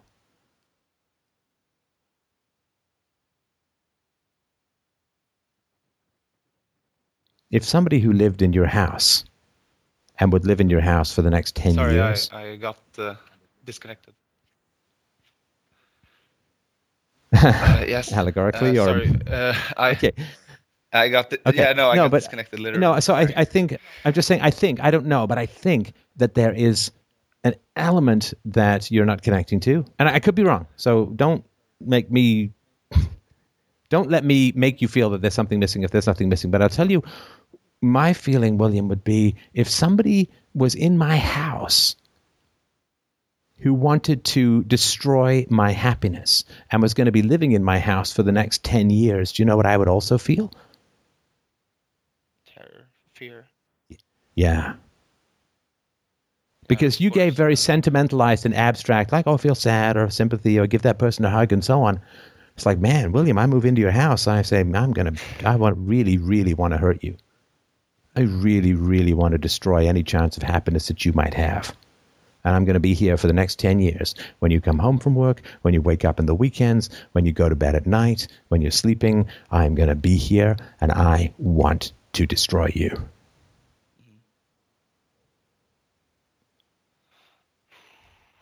Yeah. Now, if you can empathize with other people's fear of you, then, then you can make an apology mean something. Yeah. Does that make Um, sense? It does make sense, yeah. And I've, well, this this one sister, uh, Sarah, I have apologized uh, about. No, no, no, no. Come back, come back. No, uh, no, no. You're going into abstract self-justification land, Uh-huh. right? What I said was, if you can connect with how much you frightened them, your apology will mean something. And now you're telling me that you already have apologized, though you haven't connected with how much you scared them. Yeah, yeah, that's what's missing, I think. Yeah. Yeah, so so don't start justifying things. yeah. So, And what's your Um, relationship to joy at the moment? Let me ask you this. I mean, I do some joyful casts, right? I, I have fun with what I'm doing. I'm passionately committed to, or should be committed to what I'm doing. Um, Yes. When you hear me enjoying myself in a podcast, what's your emotional experience of that? yeah, it's fun. I like to listen to uh, your jokes, some jokes, not all, but Yeah. yeah. I, I agree I with like- that. Yeah. no, but yeah, I, I'm very laugh. much, you Uh, know, I'm, I'm not, a, I'm not a sniper. I'm basically like, if I shoot enough times, I'm going to hit something. That's my, yeah. my judgment. But Yeah. um, so so when I'm happy, this doesn't offend your sensibilities as much, right? of course not. No. Why? I- You say, of course not. Like, well, I hated the happiness of my siblings. Your happiness is great. Well, What's the difference? the difference is, I think, um my my age or my my my growth. I think I've changed uh, from despising happiness to enjoying it, or I I quite you know I I I don't I don't feel uh, jealous or or anger anger when I see people having a good time. I I don't have that. Uh, No. Now you give. Look, we all feel that sometimes. uh, yeah. I mean, th- everybody feels that. Like if you, if you just, I don't know, it can be as simple as you have a headache, Uh huh. right? And and people are like roller skating with music in their ears. I Yeah. mean, I think we all feel that. It's not a constant thing, but I think there's always a resentment that that happens from time to time hmm when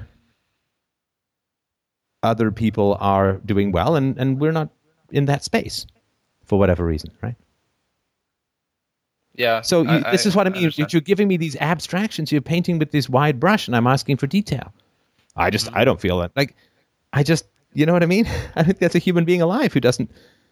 What is it? Uh, Gore Vidal said, "It is not enough that we succeed. Our friends must also fail." Now that's obviously pretty petty, and I don't Yeah. agree with that. But but we we do all have some of that in us, right?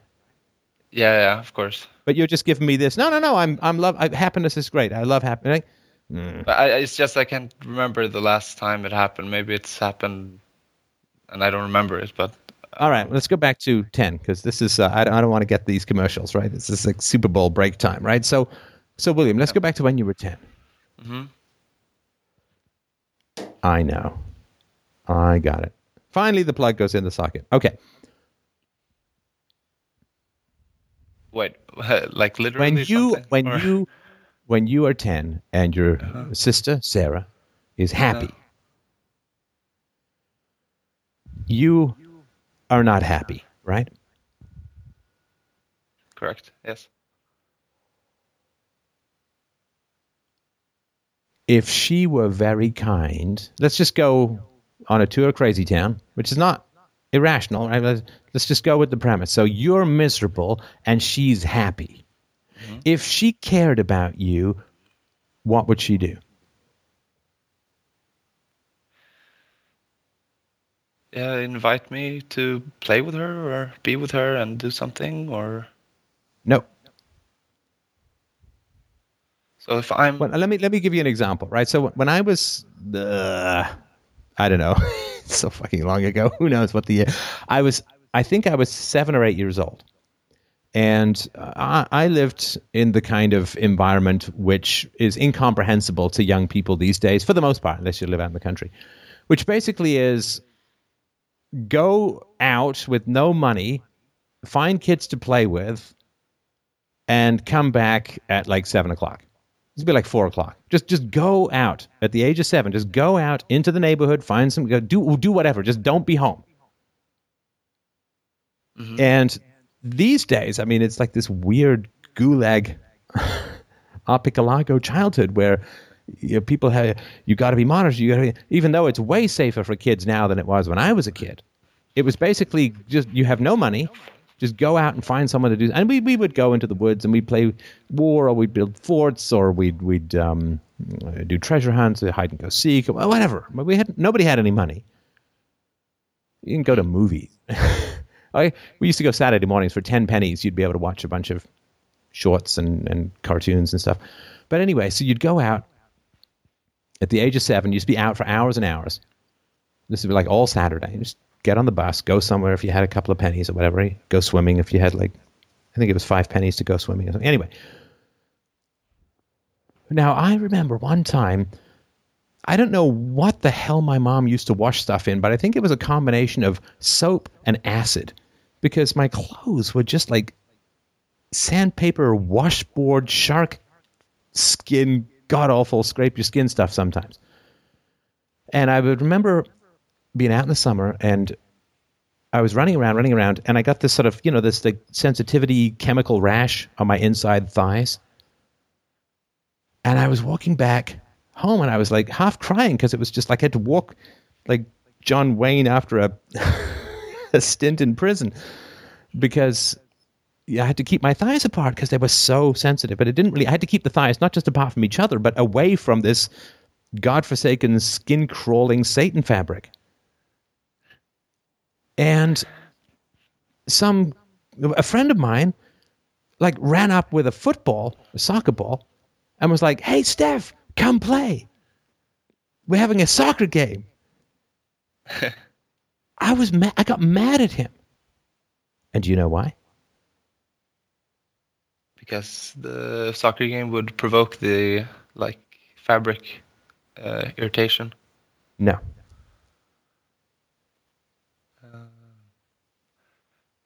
Well, he didn't know that this was happening, so Six words. what? Uh, you give me. I'll give you the first five. You give me the last one. okay, let's go. Can't you see I'm in? Pain. Yeah. Huh? Yeah. I'm walking along. I'm half crying. I'm I'm walking funny, and he's like, "Hey, come play soccer."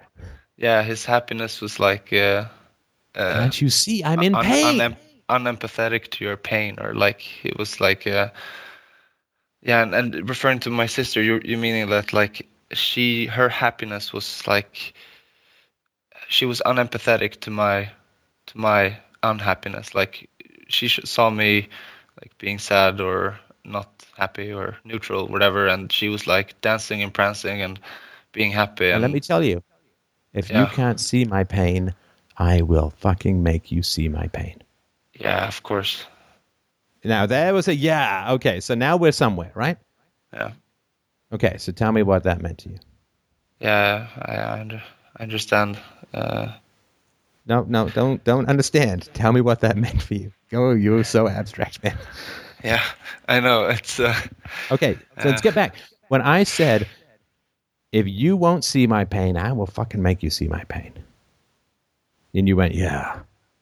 There was something from your lizard brain, not from your elf brain, right? So, what was that when I said that? the the feeling that like I inflicted it on my sister and to like like make her see Mhm. how I was feeling or make her see that uh, the pain or the suffering Right. So, you probably experienced her happiness as an insult to you, as an affront to you. yeah but of course she couldn't help it she was No, no, no. Forget all of the. Oh, no, forget that. Stay with your 10 year old. Don't give me this. Oh, I'm empathetic. If I were John Bradshaw at the age of 10 with a good child. No, give me your. Stay with the 10 year old, right? yeah Because this is what you're apologizing for. Don't give Yeah. me this abstract crap, right? So.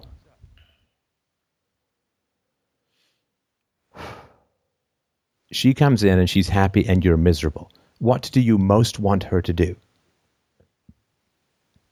Stop being happy and I want her to see that I'm not happy and Right. maybe like ask why or I don't know.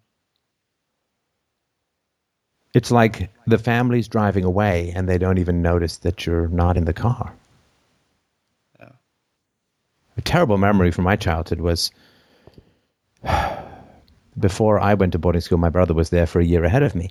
And my mother and I went to go and visit him for a day. And I, I remember this story actually. Uh, yeah. So I just, but you know, not everyone's heard every podcast, but of course. my um, my mother I don't know if she got it wrong or got the day wrong or whatever, but she we had a train to catch and she she dropped my brother off and the, the, the boarding school was locked. There was nobody there. And she just dropped him off at the age of seven. He was just bawling. How terrifying. Yeah. Just dropping you off at the empty house, empty school, giant it was a giant school.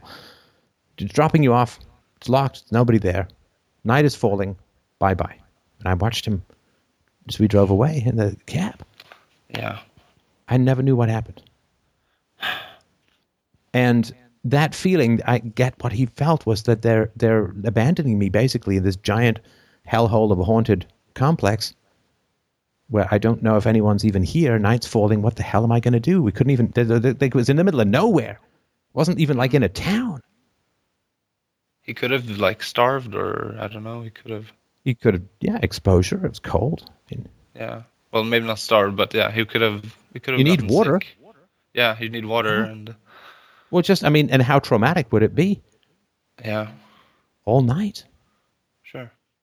It's in the woods, nowhere. Wolves, who knows, right? Terrifying. Yeah.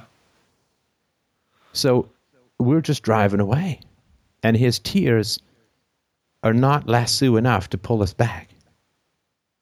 No. Because, you know, mom had a train to catch. so, I mean, the idea of saying, well, we're not going to get this train, we still, right? Now, I was only five. I was four and a half or five. So, I mean, I, I don't feel like, oh, I should have reasoned with my mom. I was like, but it was a terrible situation. And his his pain was not enough to alter my mother's behavior. And I, I think that changed permanently their relationship. I think that sense of his his terror, his his fear, his his hatred, his panic, his horror at the situation. I think that I never saw that from him again with her ever. I think that was the sever. I think that was the cut. It's just my opinion. The, the the child and parent bond or like yeah, yeah, I think that was it. yeah, probably. Yeah, I think that was it. I think that was it. And I think that he um, never went back to that vulnerability again. Yeah, And that's that's the problem when you when you abuse or or or inflict pain. You can never have that. Uh, Well, how can you, you trust? Almost another where's question, trust? but yeah. You're abandoning me at a big, giant, old, scary place in the woods, driving off in the dark. I'm seven. Yeah. I mean, whether, well, how the hell is he ever going to feel secure again? Huge Yeah. sympathy for that. Terrible. So my my point is, if, and let's forget about your perspective now, right? Because you don't you don't do it now. The perspective as the child is important. It's Yeah. essential. It is. If she cared about you, what would she do? I mean, imagine if, if you were, um, if you were uh, hosting a dinner party and friends were over, like twenty people around, and you cut yourself really badly, like really badly, like blood squirting, like stitches, hospital, thumb hanging by half a thread, and everyone's like, "Oh, William, would you pass me the potatoes?" I say, "Fine wine." Mighty chilly for this time of year. What? What? And uh, you'd be like, "The fuck." yeah, everybody's See all this blood on the ceiling? pain, This, you know, Yeah. like that would be completely fucked up, right? Yeah. That would be like? I, I, the, these are insane people, mm-hmm. and there would be like a, a a really there'd be a fuck you element to that, right?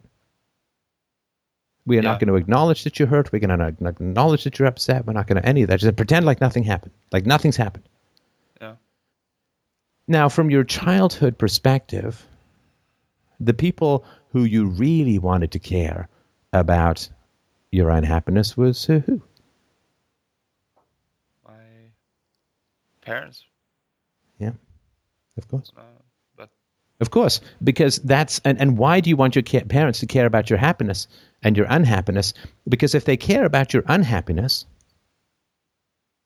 if they care about your unhappiness, then you can trust and feel more secure that they will not try to make you unhappy, right? yeah.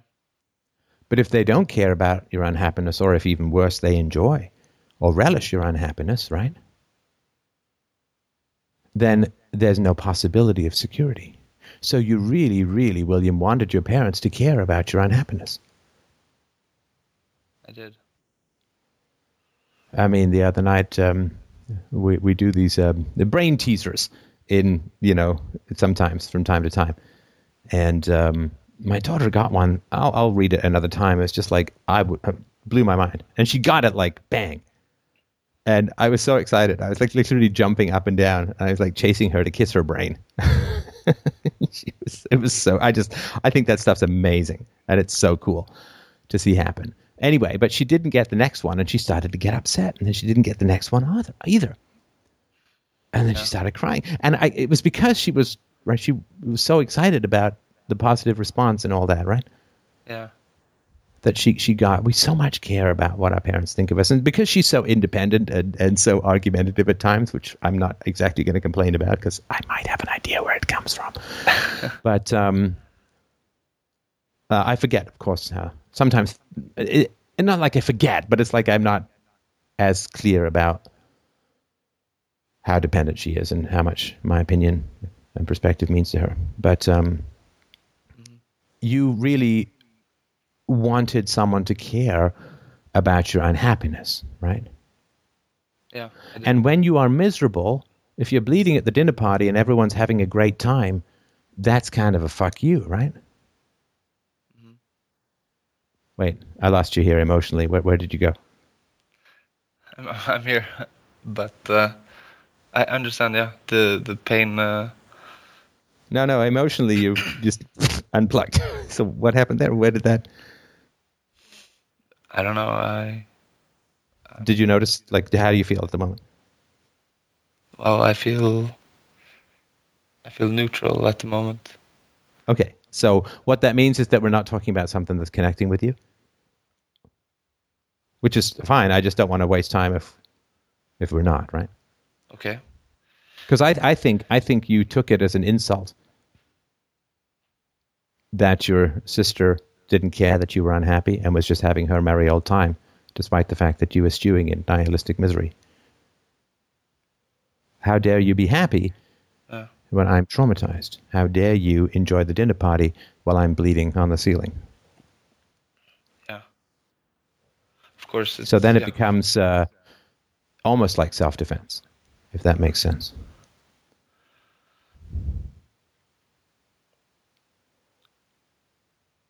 If you'd like, I don't know if you're up to it, then maybe uh, if I can do some some role play, like uh, if I uh, try to apologize and you're my, let's say you're my sister. No, no, no, no. Oh, God, no. So far from the apology. If you want to be the 10 year old, or if I want to be the 10 year old, we can do that. But I don't think we're at the apology place yet.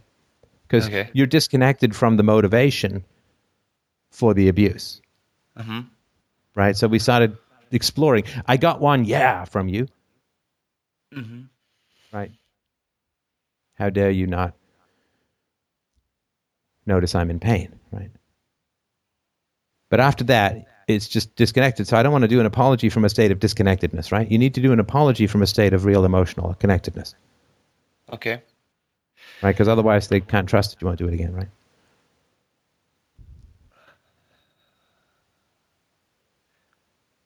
So that's yeah. I think that's that's the key, and I don't know if It I is. can I can you know get to that that place, but Oh, the, the, the I- place is trying to I've- get to you. This is not you have to take a plane, right? The place is trying to get to you. okay. Your 10 year old suffered enormously. I'm getting a sense of just how much you suffered as a child. And it's pretty Yeah. fucking black, right? And it's pretty fucking bleak.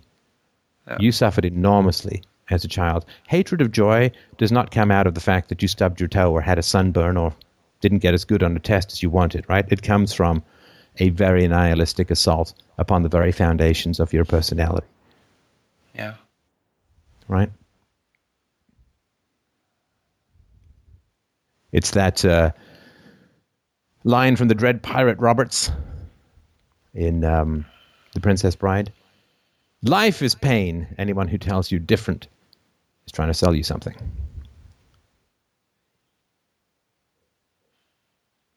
So, no comfort, assault, attack, verbal put downs, humiliations, and a complete lack of empathy for your suffering. Right? Yeah. Now, you couldn't punish your parents because you needed them to survive, right? You couldn't punish your parents' lack of connection or empathy with your suffering, right? No.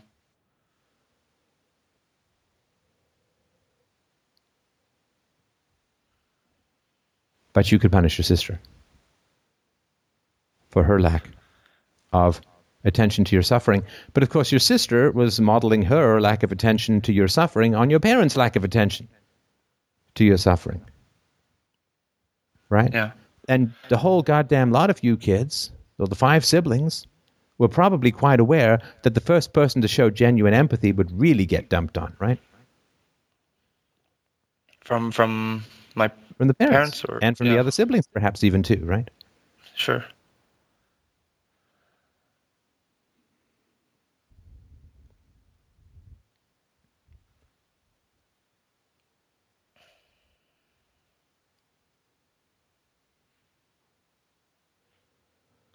Well, I think this is stuff to mull over.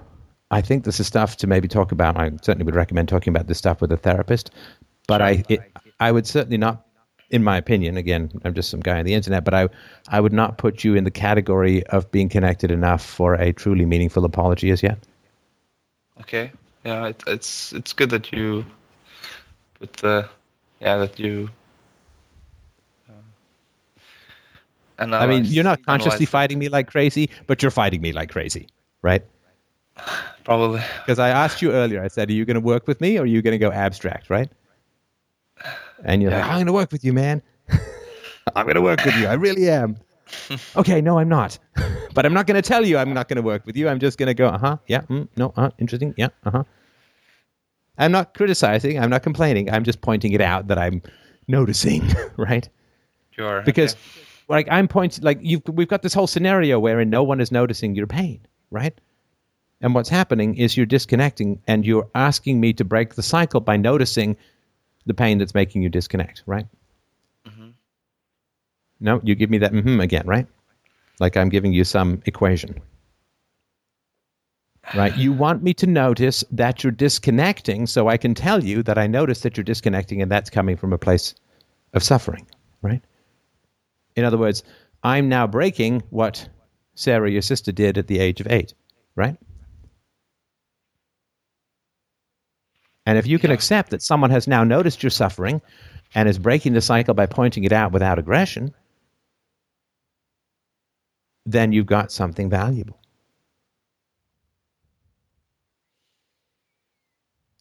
Because you're trying to get me to disconnect by disconnecting yourself so that you can have a repeat of the same cycle of your suffering being ignored by others, right?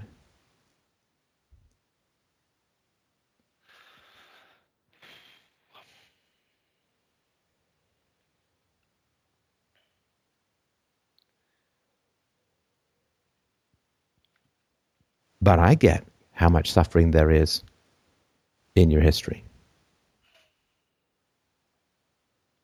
I get how even this aggression against your sister is a cry for help, is a cry for, I have more suffering than I can bear, my friends, my siblings, my family, my world. I have more suffering than I can bear.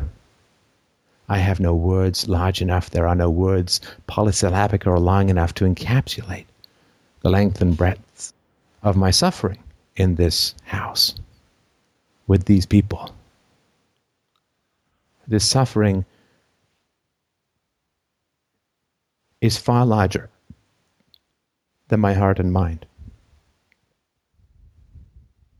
I can only show you my suffering through my aggression. I cannot speak my suffering. I have no words big or deep enough to convey them. I can only reproduce my suffering through actions because I cannot encapsulate them through language.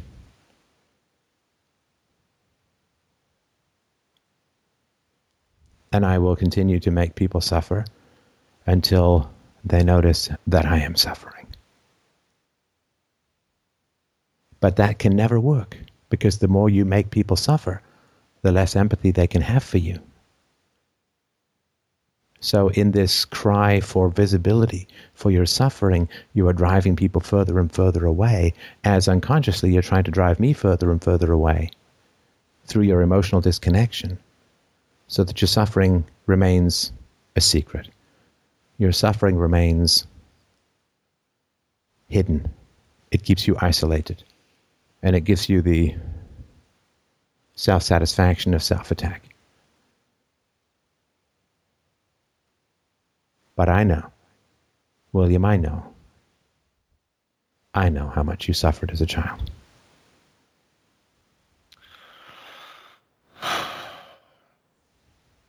Yeah.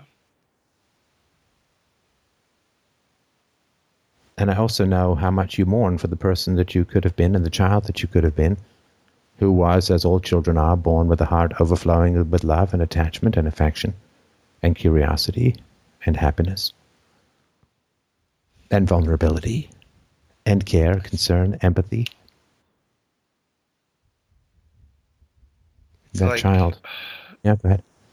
My parents, they didn't have enough love for us, or they could maybe spare a little love for one child at a time, or, you know, it was like something we had to compete with. Like it was like some game or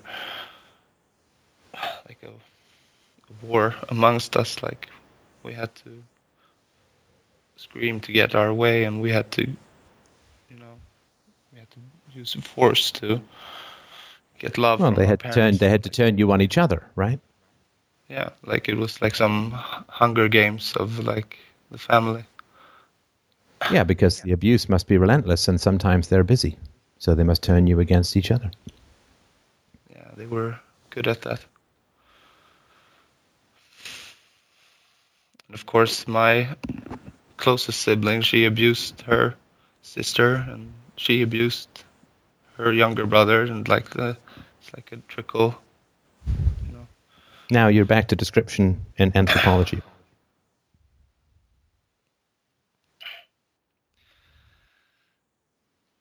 Giving me a case history, not your history, which is your present, right? Mm-hmm.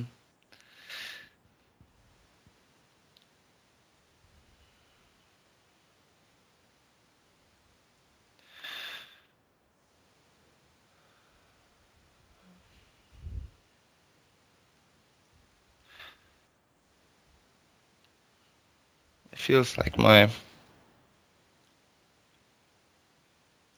I was unloved as a child. No, it's worse than that. You're giving me all these absences. It's worse than that. A child cannot feel unloved. Like, the majority of the world doesn't feed me, right? Hell, even the majority of my listeners don't feed me, right? But the majority of the world doesn't feed me. But I don't feel unfed by the world as a whole. But if some guy locks me in his basement and doesn't feed me, is he just someone else who doesn't feed me like everyone else? No, No, he's, he's starving me. you. Yeah, he's starving. He's you. starving me. Yeah. He's starving me. There cannot be an unness with parents. No, You, it's, ca- I mean, so, so the vast uh, majority of the world doesn't love me, or hate me, or know anything about me. yeah. But if my daughter didn't love me, that would not be unloved in the way that everyone else unloves me or doesn't know about me, right? There can be Yeah. no neutrality in a family. No, of course, that's either a love or. So it's not unloved. hate. So I need you to stop bullshitting me, man. yeah, they, I need you to stop that. Stop giving me all of this neutral garbage. Okay? What was your experience? Don't tell me this unloved stuff.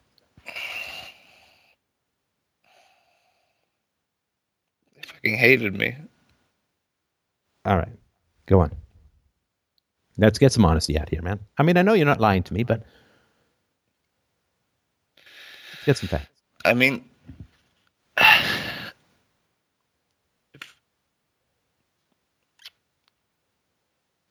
she, my mother, she would criticize her. She would.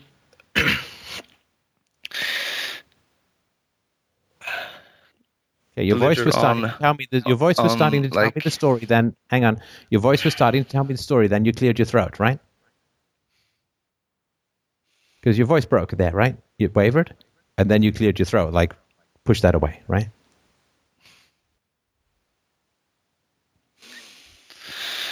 So I'm going to start again. You said they hated you, and then you started talking about your mother. But don't push it away. Just tell me. Tell me what it was. The way it was. all the time she would criticize on the behavior of my father and uh, while he was away or while he was working or when he was home or whatever but what the fuck i'm i'm half my father like i'm half him. You're you're like you hate half of me like at least. Like i'm i'm half of my father and everything that he does is it's imprinted upon me like she basically hated me and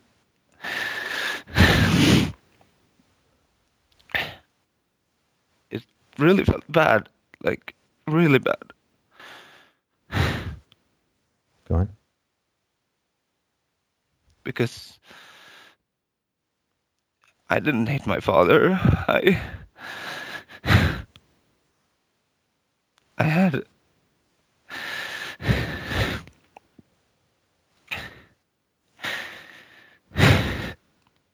I, I looked up I looked up to my father and I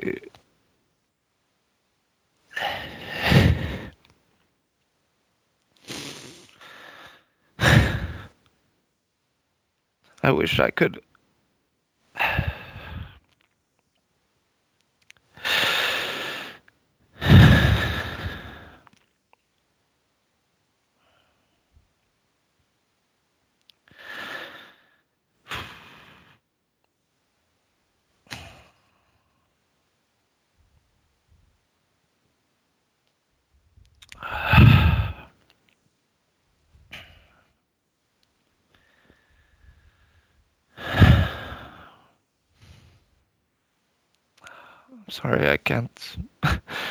Formulate any more words. I, No, I know because you you went sentimental again, right? You tell me that your father's violent, that you did fist fights and and so on, and then you say, "But I love my father." And you also went into this cliche that you know he's half me. Now I get that. I mean, you know, my mom used to complain about my dad all the time too. I mean, I never really felt my dad's half me, but the difference was my dad wasn't around, so your dad was, and obviously there's more of an imprinting. But yeah, I'll just tell you, William, my experience, right? Because I don't want to obviously tell you your experience, but my experience, when my mom would bitch about my dad, it was really terrifying to me because she never took any ownership. yeah. She chose him. She she got She to she got him. to go out on dates and try to. Yeah. uh, my mother's a beautiful if- woman. Yeah, She was a beautiful woman when she was younger. yeah. And my, my mother was also. yeah. Anyway, Yeah, yeah. So uh, she she had her pick. She had her pick. yeah, and she never said i can't believe i chose a guy and she certainly never ever apologized to me and said i'm so sorry that i chose a man who didn't stick around or who i couldn't stay with to be your dad i'm sorry that has been harmful to you your mother can you imagine her saying william i'm sorry i chose a man that you had fistfights with and we had to call the cops four times no, he's she's never apologized for it, and they've since divorced. And so she But- couldn't stand him after a while yeah, But she's never apologized Uh, for him actually, actually, it was uh, my dad who divor- who made the divorce uh, proceedings. But yeah, um, but she has like still to this day she has uh, uh, no like ownership over her choosing him. Like she she feels like he's. Uh, He's he's uh, to blame, like he's changed or something. I don't know what what her excuse is, but you know, it's uh, like she she has no power or that she yeah Yeah, I mean, and they also they play this game which was no one could have seen it coming, right? yeah It was impossible to know ahead of time that this behavior could even be remotely a possibility. Married a dolphin, turned into a sea turtle. Strange alchemy, right? No history, Yeah, I- no I've, parallel, I've told no her I've told my mother this like or I, I've done the analogy I think you've done it as well like with the the car like if you wanted a Volvo what did you like buy a a Volkswagen or whatever like if you wanted what Well, I'm going to assume your dad had a lot of money, right? yeah he he has uh, a lot of money Yeah, so I mean, it's just basically tits for cash. I hate to put it Yeah. that crudely, but it's Yeah. uh, it's base it's base mammalian monkey shit, right? and and and my eggs for very, sale, Yeah. appetizing young eggs for sale. Yeah, One of them will grow up and be William, who calls into the show. Anyway, so yeah, um, yeah so it's primitive stuff, right? And same yeah, it's thing, very Mike. primitive I, I've heard this from, I've heard this from women. Oh man, uh, I w look, I'm not gonna, you know, we're not gonna do the emotional thing, right? Because you know, you've touched on it a bit, but it's something you need to work on with a therapist, in my humble opinion. But and I got to move on in a sec. But I will, I will say this, and I look, great call. I mean, I hugely appreciate, you know, the the the courage, the honesty, the trust mm-hmm. to, to to call in. But yeah, no, I've I've heard this from a woman from many years ago she married this guy and she thought he was going to be all this and fries on the side, you know. Oh, he was doing this, he was doing that, he was going to be successful at this, that, and the other. And I thought he was just, you know, he was writing music, he was doing, he was doing TV, and I thought he was going to just, you know. And now, like, look where I'm living, you know. it's like, oh, you wanted status, and all you got was a husband. all you got was the father of your children. And this resentment of like, I thought my eggs were worth more than this. I uh bait and switch. I mean, uh yeah, I you know, I thought uh I thought he was gonna be higher status for me. And uh he wasn't. So what I'm gonna do is nag the shit out of him because I chose wrong. Or I can't adjust to my choices. and uh, yeah, and brutal. every everybody in society just agrees with with these women, or like they just like, yeah, yeah, it seems reasonable, or yeah, no, and it's it's funny, you know. I mean, let me just give you a tiny rant, if you don't mind, if you'd be so very kind. Listen, but before we move to that, I mean, how was the conversation about your your history for you? Do you wanna just yeah, you you. I mean, I wish I could be more there or more connected or something, but I. Uh, I'll give a listen back to it and see. Yeah, yeah. Listen maybe, back to it. Maybe and, I'll and maybe I'll hear the. physically relaxed and all that, and yeah. yeah, and call back in if you can't get anywhere. But but therapists. But I mean, uh, is, is there anything you think I could have done differently or or better that might have helped with that, or was it just as far as we could get? Yeah, you know, sort you you did a good job because um, every time I would abstract or or uh, give non-answers, you would you would tell me. So uh, uh, yeah, it was effective, uh, uh, so so to say. All right. Uh, yeah. Okay, so here's here's what's funny about women, and this is not all women, blah, blah, blah, blah, right? Usual disclaimers, but nobody listens to. Mhm. Anyway, but uh, this is what's funny about women. this is this is literally what a lot of women what goes on, right? All right, I like this guy. You know what I'm going to do? I'm going to color my hair. I'm going to put on makeup, lipstick, blush, eyeshadow, mascara. I'm going to put on perfume. I'm going to shave my legs in anticipation of carnal calf scrubbing. I'm going to get a giant Meccano push up Wonder Bra that basically puts my tits somewhere up around my eyebrows. I'm going to wear a low cut dress. And I'm going to pretend to be a lot saner than I really am.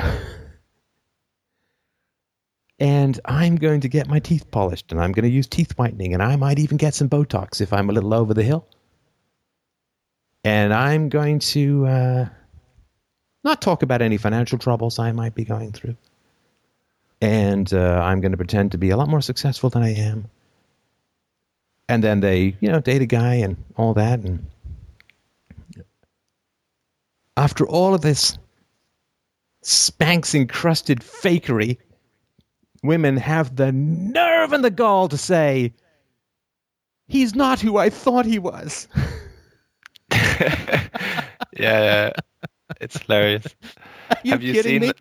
Uh, yeah, have you seen the? Uh, it reminds me of the um, Chris Rock bit where he uh, like uh, screams that. Uh, Those aren't your real tits. Those aren't your real tits. Those aren't your your real height. You ain't that tall. Like. Yeah. And Yeah. he- you know, this is a woman's lie, right? No, no, the man's yeah. lie is, no, I was at the club with Ralph on Thursday. And uh, Sure. here's a woman's lie. This is your baby. yeah. yeah. But this idea, like flip through a woman's magazine. I mean, these Yeah. creatures who are the top 0.00001% of attractive women still need makeup and airbrushing and Mm-hmm. Photoshop. And then they have the nerve to say to a man, he's not who I thought he was. yeah, it's uh, Oh it's God. I mean, look at- quite, look at- hilarious. Look at the makeup stuff that goes on. Yeah. Just on YouTube the, the, or anywhere. Before and after makeup. Yeah, But he's not who I thought he was. Look at Renee Zellweger's weird plastic kneecap face. He's not who I thought he was. Dear God. yeah, You know, like a picture emerged somehow from the fashion industrial complex of Cindy Crawford, who is, I don't know, in her 50s, I think. She's had a couple of kids. And she was at some Italian photo shoot, and they managed to get a picture of her with, oh, guess what? A dimpled belly from childbearing. Right? And everyone's like, wow, she's so brave. Oh, yeah, that's, that's super brave. yeah. You know, men, we have to go to war. we get killed on the job 98% of the time. And for a woman, it's like, I have wrinkles from having a baby. I've been a supermodel. That's what I'm going to call courage. yeah. Madness. Absolute madness. I mean, seeing a seeing an unmade up woman's face Mhm. and then seeing a made up woman's face and then women have the nerve to say well this isn't what i signed up for this isn't what i he was he just changed it's like yeah he changed his underwear not his entire fucking complexion Yeah. I mean, the whole makeup industry is about making women appear that they're climaxing permanently. Oh, really? Is that You know, like the red lips and the flushed face, and it's like, oh, permagasm Yeah, by Yeah. L'Oreal. That's that's all it is. It's all it is. Permanent, erotic coming all over the subway. and then after basically putting permanent climax O faces on their skin, they say, well, you know, sometimes men can sexually harass women. Like, okay. But basically, you have porn face. Yeah. But That's what makeup is. It's porn face. hmm This is how my lips would look if I was incredibly sexually aroused. This is how I would smell if I was about to orgasm. This is what my cheeks would look like if I was about to orgasm and young. And look, this stuff around my eyes makes my eyes look whiter, which is youth. And this dye around my hair makes my hair look young. Yeah. Oh man. And and then women say, he's just not the man I married.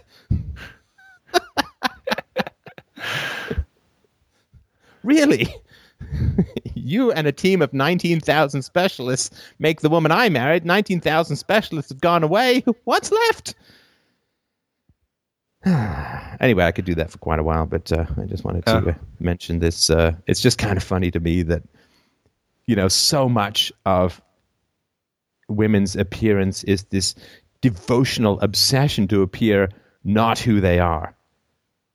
Yeah, and it's- I mean, it feels like it's very like time consuming. Like they could do something else than like painting on their. Hey, how about virtue? like- yeah, Couple of sit-ups, you know? yeah. It's all right. Some Well- lunges well, won't kill well, you. the the sit-ups and stuff. That's also vanity, I guess. But you know, yeah, you're right. You no, should, I like- think having a good core. I think Yeah. having a good core is is important. You know, like Yeah. I took a bunch of kids cross country skiing for two hours the other day. It's you know, it's good to be healthy. It's good to have a strong core and all that. It's not all about like you know six pack and all that. Sure. But uh, no, it's funny. You know, it's like I'm I'm sort of having to go through this with my daughter. You know, like because we have magazines occasionally around the house, and it's like she's not a human being. she's not. She is not a human being. She is. Uh, she's. I mean, that's not her face. That's not her body. Particularly, of course, if it's a photo, because they're all just they're all just gumbeat out like crazy, right? And uh, I just, yeah, I really wanted to point out, like this, this is this is a form of sadistic art, right? Like women's fashion and makeup and those magazines. It's just sadistic art. That's all it is. It's like I'm going to make you feel like shit, and you can pay me to dig you out of that shit for a little while.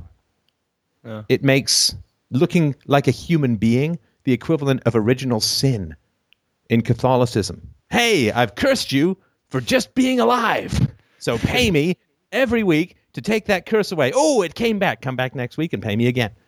Now I'm going to curse you, says the fashion industrial complex. I'm going to curse you with the original sin called looking like a fucking human woman.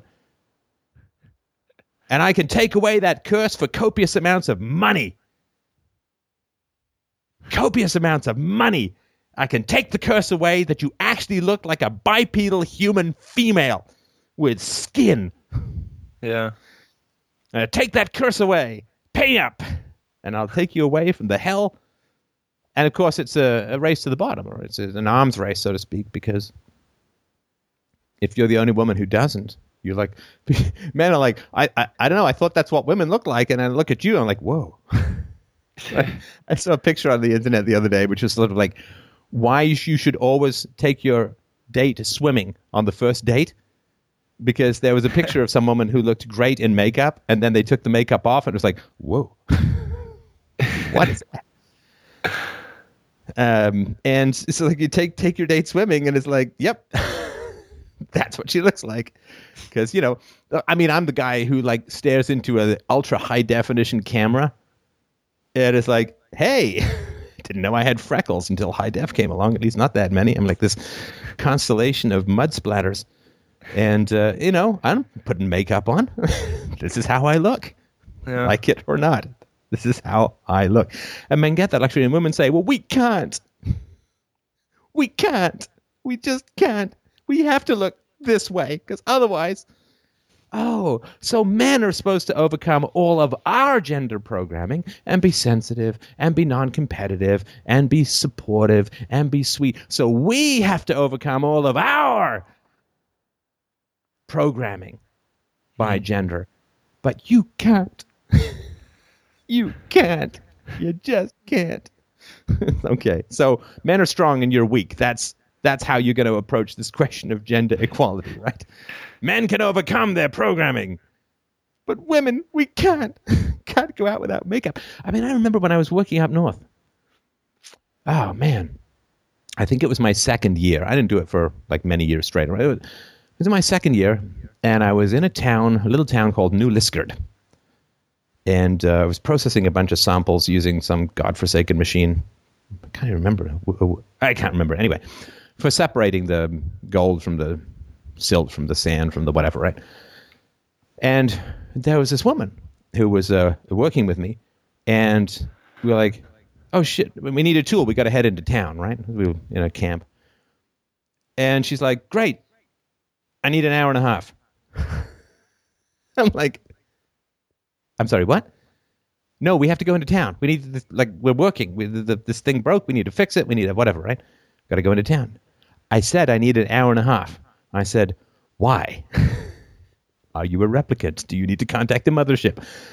And she said, well, no, I have to put my face on. First of all, you have one. I need to attach my secondary penis to go to town. Like it, you have. A, it's like we're just going to. No, I can't. And she like like like went into a tent with a mirror and put makeup on and did her hair. And it's like we're going to a goddamn hardware store. Now that's an extreme. I hope. I think. I pray. An extreme example. But yeah, so the idea that women complain that they didn't get what they signed up for with a man, I don't know. It's like Bernie Madoff claiming that somebody faked him out in some manner. It's like, well, you know. anyway, so sorry, I just wanted to mention that because this lack Yeah, of no, responsibility it, stuff It, is was a good, uh, a good rant. I don't know. I don't know how we got it, got there, but uh, Because you were talking about how your mom wasn't taking any oh yeah, yeah, responsibility. yeah, yeah. Yeah, And no, I your dad just yeah. changed, and right, no one could have seen it. He wasn't the man I married. Yeah.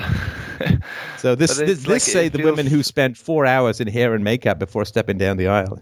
yeah. Yeah, But I, I Yeah, that doesn't I mean, change over the wedding night. Right? Yeah. But it feels like it should be more. Why does the pillow look like your people, or- face? I'm sorry. No, I said it was. Uh, it feels like it should be more obvious to people, but uh, I guess it's not, or it's hid, or I don't know. It's. Uh, It's not hidden if you go to the supermarket. yeah, no, yeah. There's like aisles and aisles and aisles of perfume and gadgets. Oh, God, and just go to a like, mall. It's like. go to a mall. There's like Yeah. there's one electronic store you can drop the husband at, and the rest of it is all like, here's shoes to make your ass up around your shoulder blades. Here's Yeah. handbags that cost as much as a small car, Mhm. and here's eh, here's here's here's a store full of unbelievable creams that seem like a gay alchemist from the 14th century. Anyway, could go on and on, but uh, yeah, but just look at malls and then tell me about the patriarchy. Damn it. Anyway. All right, listen, I think we got time for another caller, but uh, hope, hope, hope you'll uh, continue to pursue this. Your siblings are lucky, in I my will. opinion, that you are focusing on this stuff. It will serve you well. You will connect with it, and uh, just drop us an email. Let us know how it goes after you listen uh, back to Yep. this, because I think there will be some useful stuff in it. Uh, can I just say one one last word or sentence? Uh, yeah, I I enjoyed the conversation. It was uh, uh, fun, but uh, uh, or uh, yeah, and I'll I'll listen back to it. And I'd just like to thank you uh, uh, from the bottom of my heart, really, for for what you're doing to to influence the world in a in a peaceful way to uh, combat child abuse, and I I feel tremendously uh, hopeful of the world, and because of you, actually, it's uh, a real real joy to live life uh, now that I've uh, started this journey. So thank you, really, from the bottom of my heart, and uh, yeah, I hope everybody uh, donates to you that listens, or the ones that haven't yet and know that they should, they really should, because it uh, it changes the way that you think and listen to the show. It really does. You uh, so thank you so much. Thank you, William. It's very, very kind. I really, really appreciate that.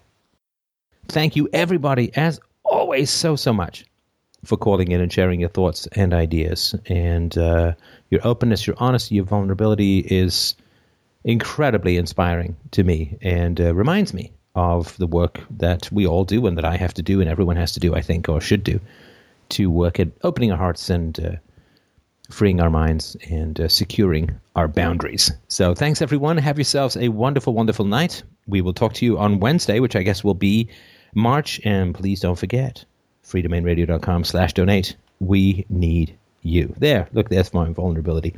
Please help us out. freedomainradio.com slash donate. Have a great night. We'll talk to you soon.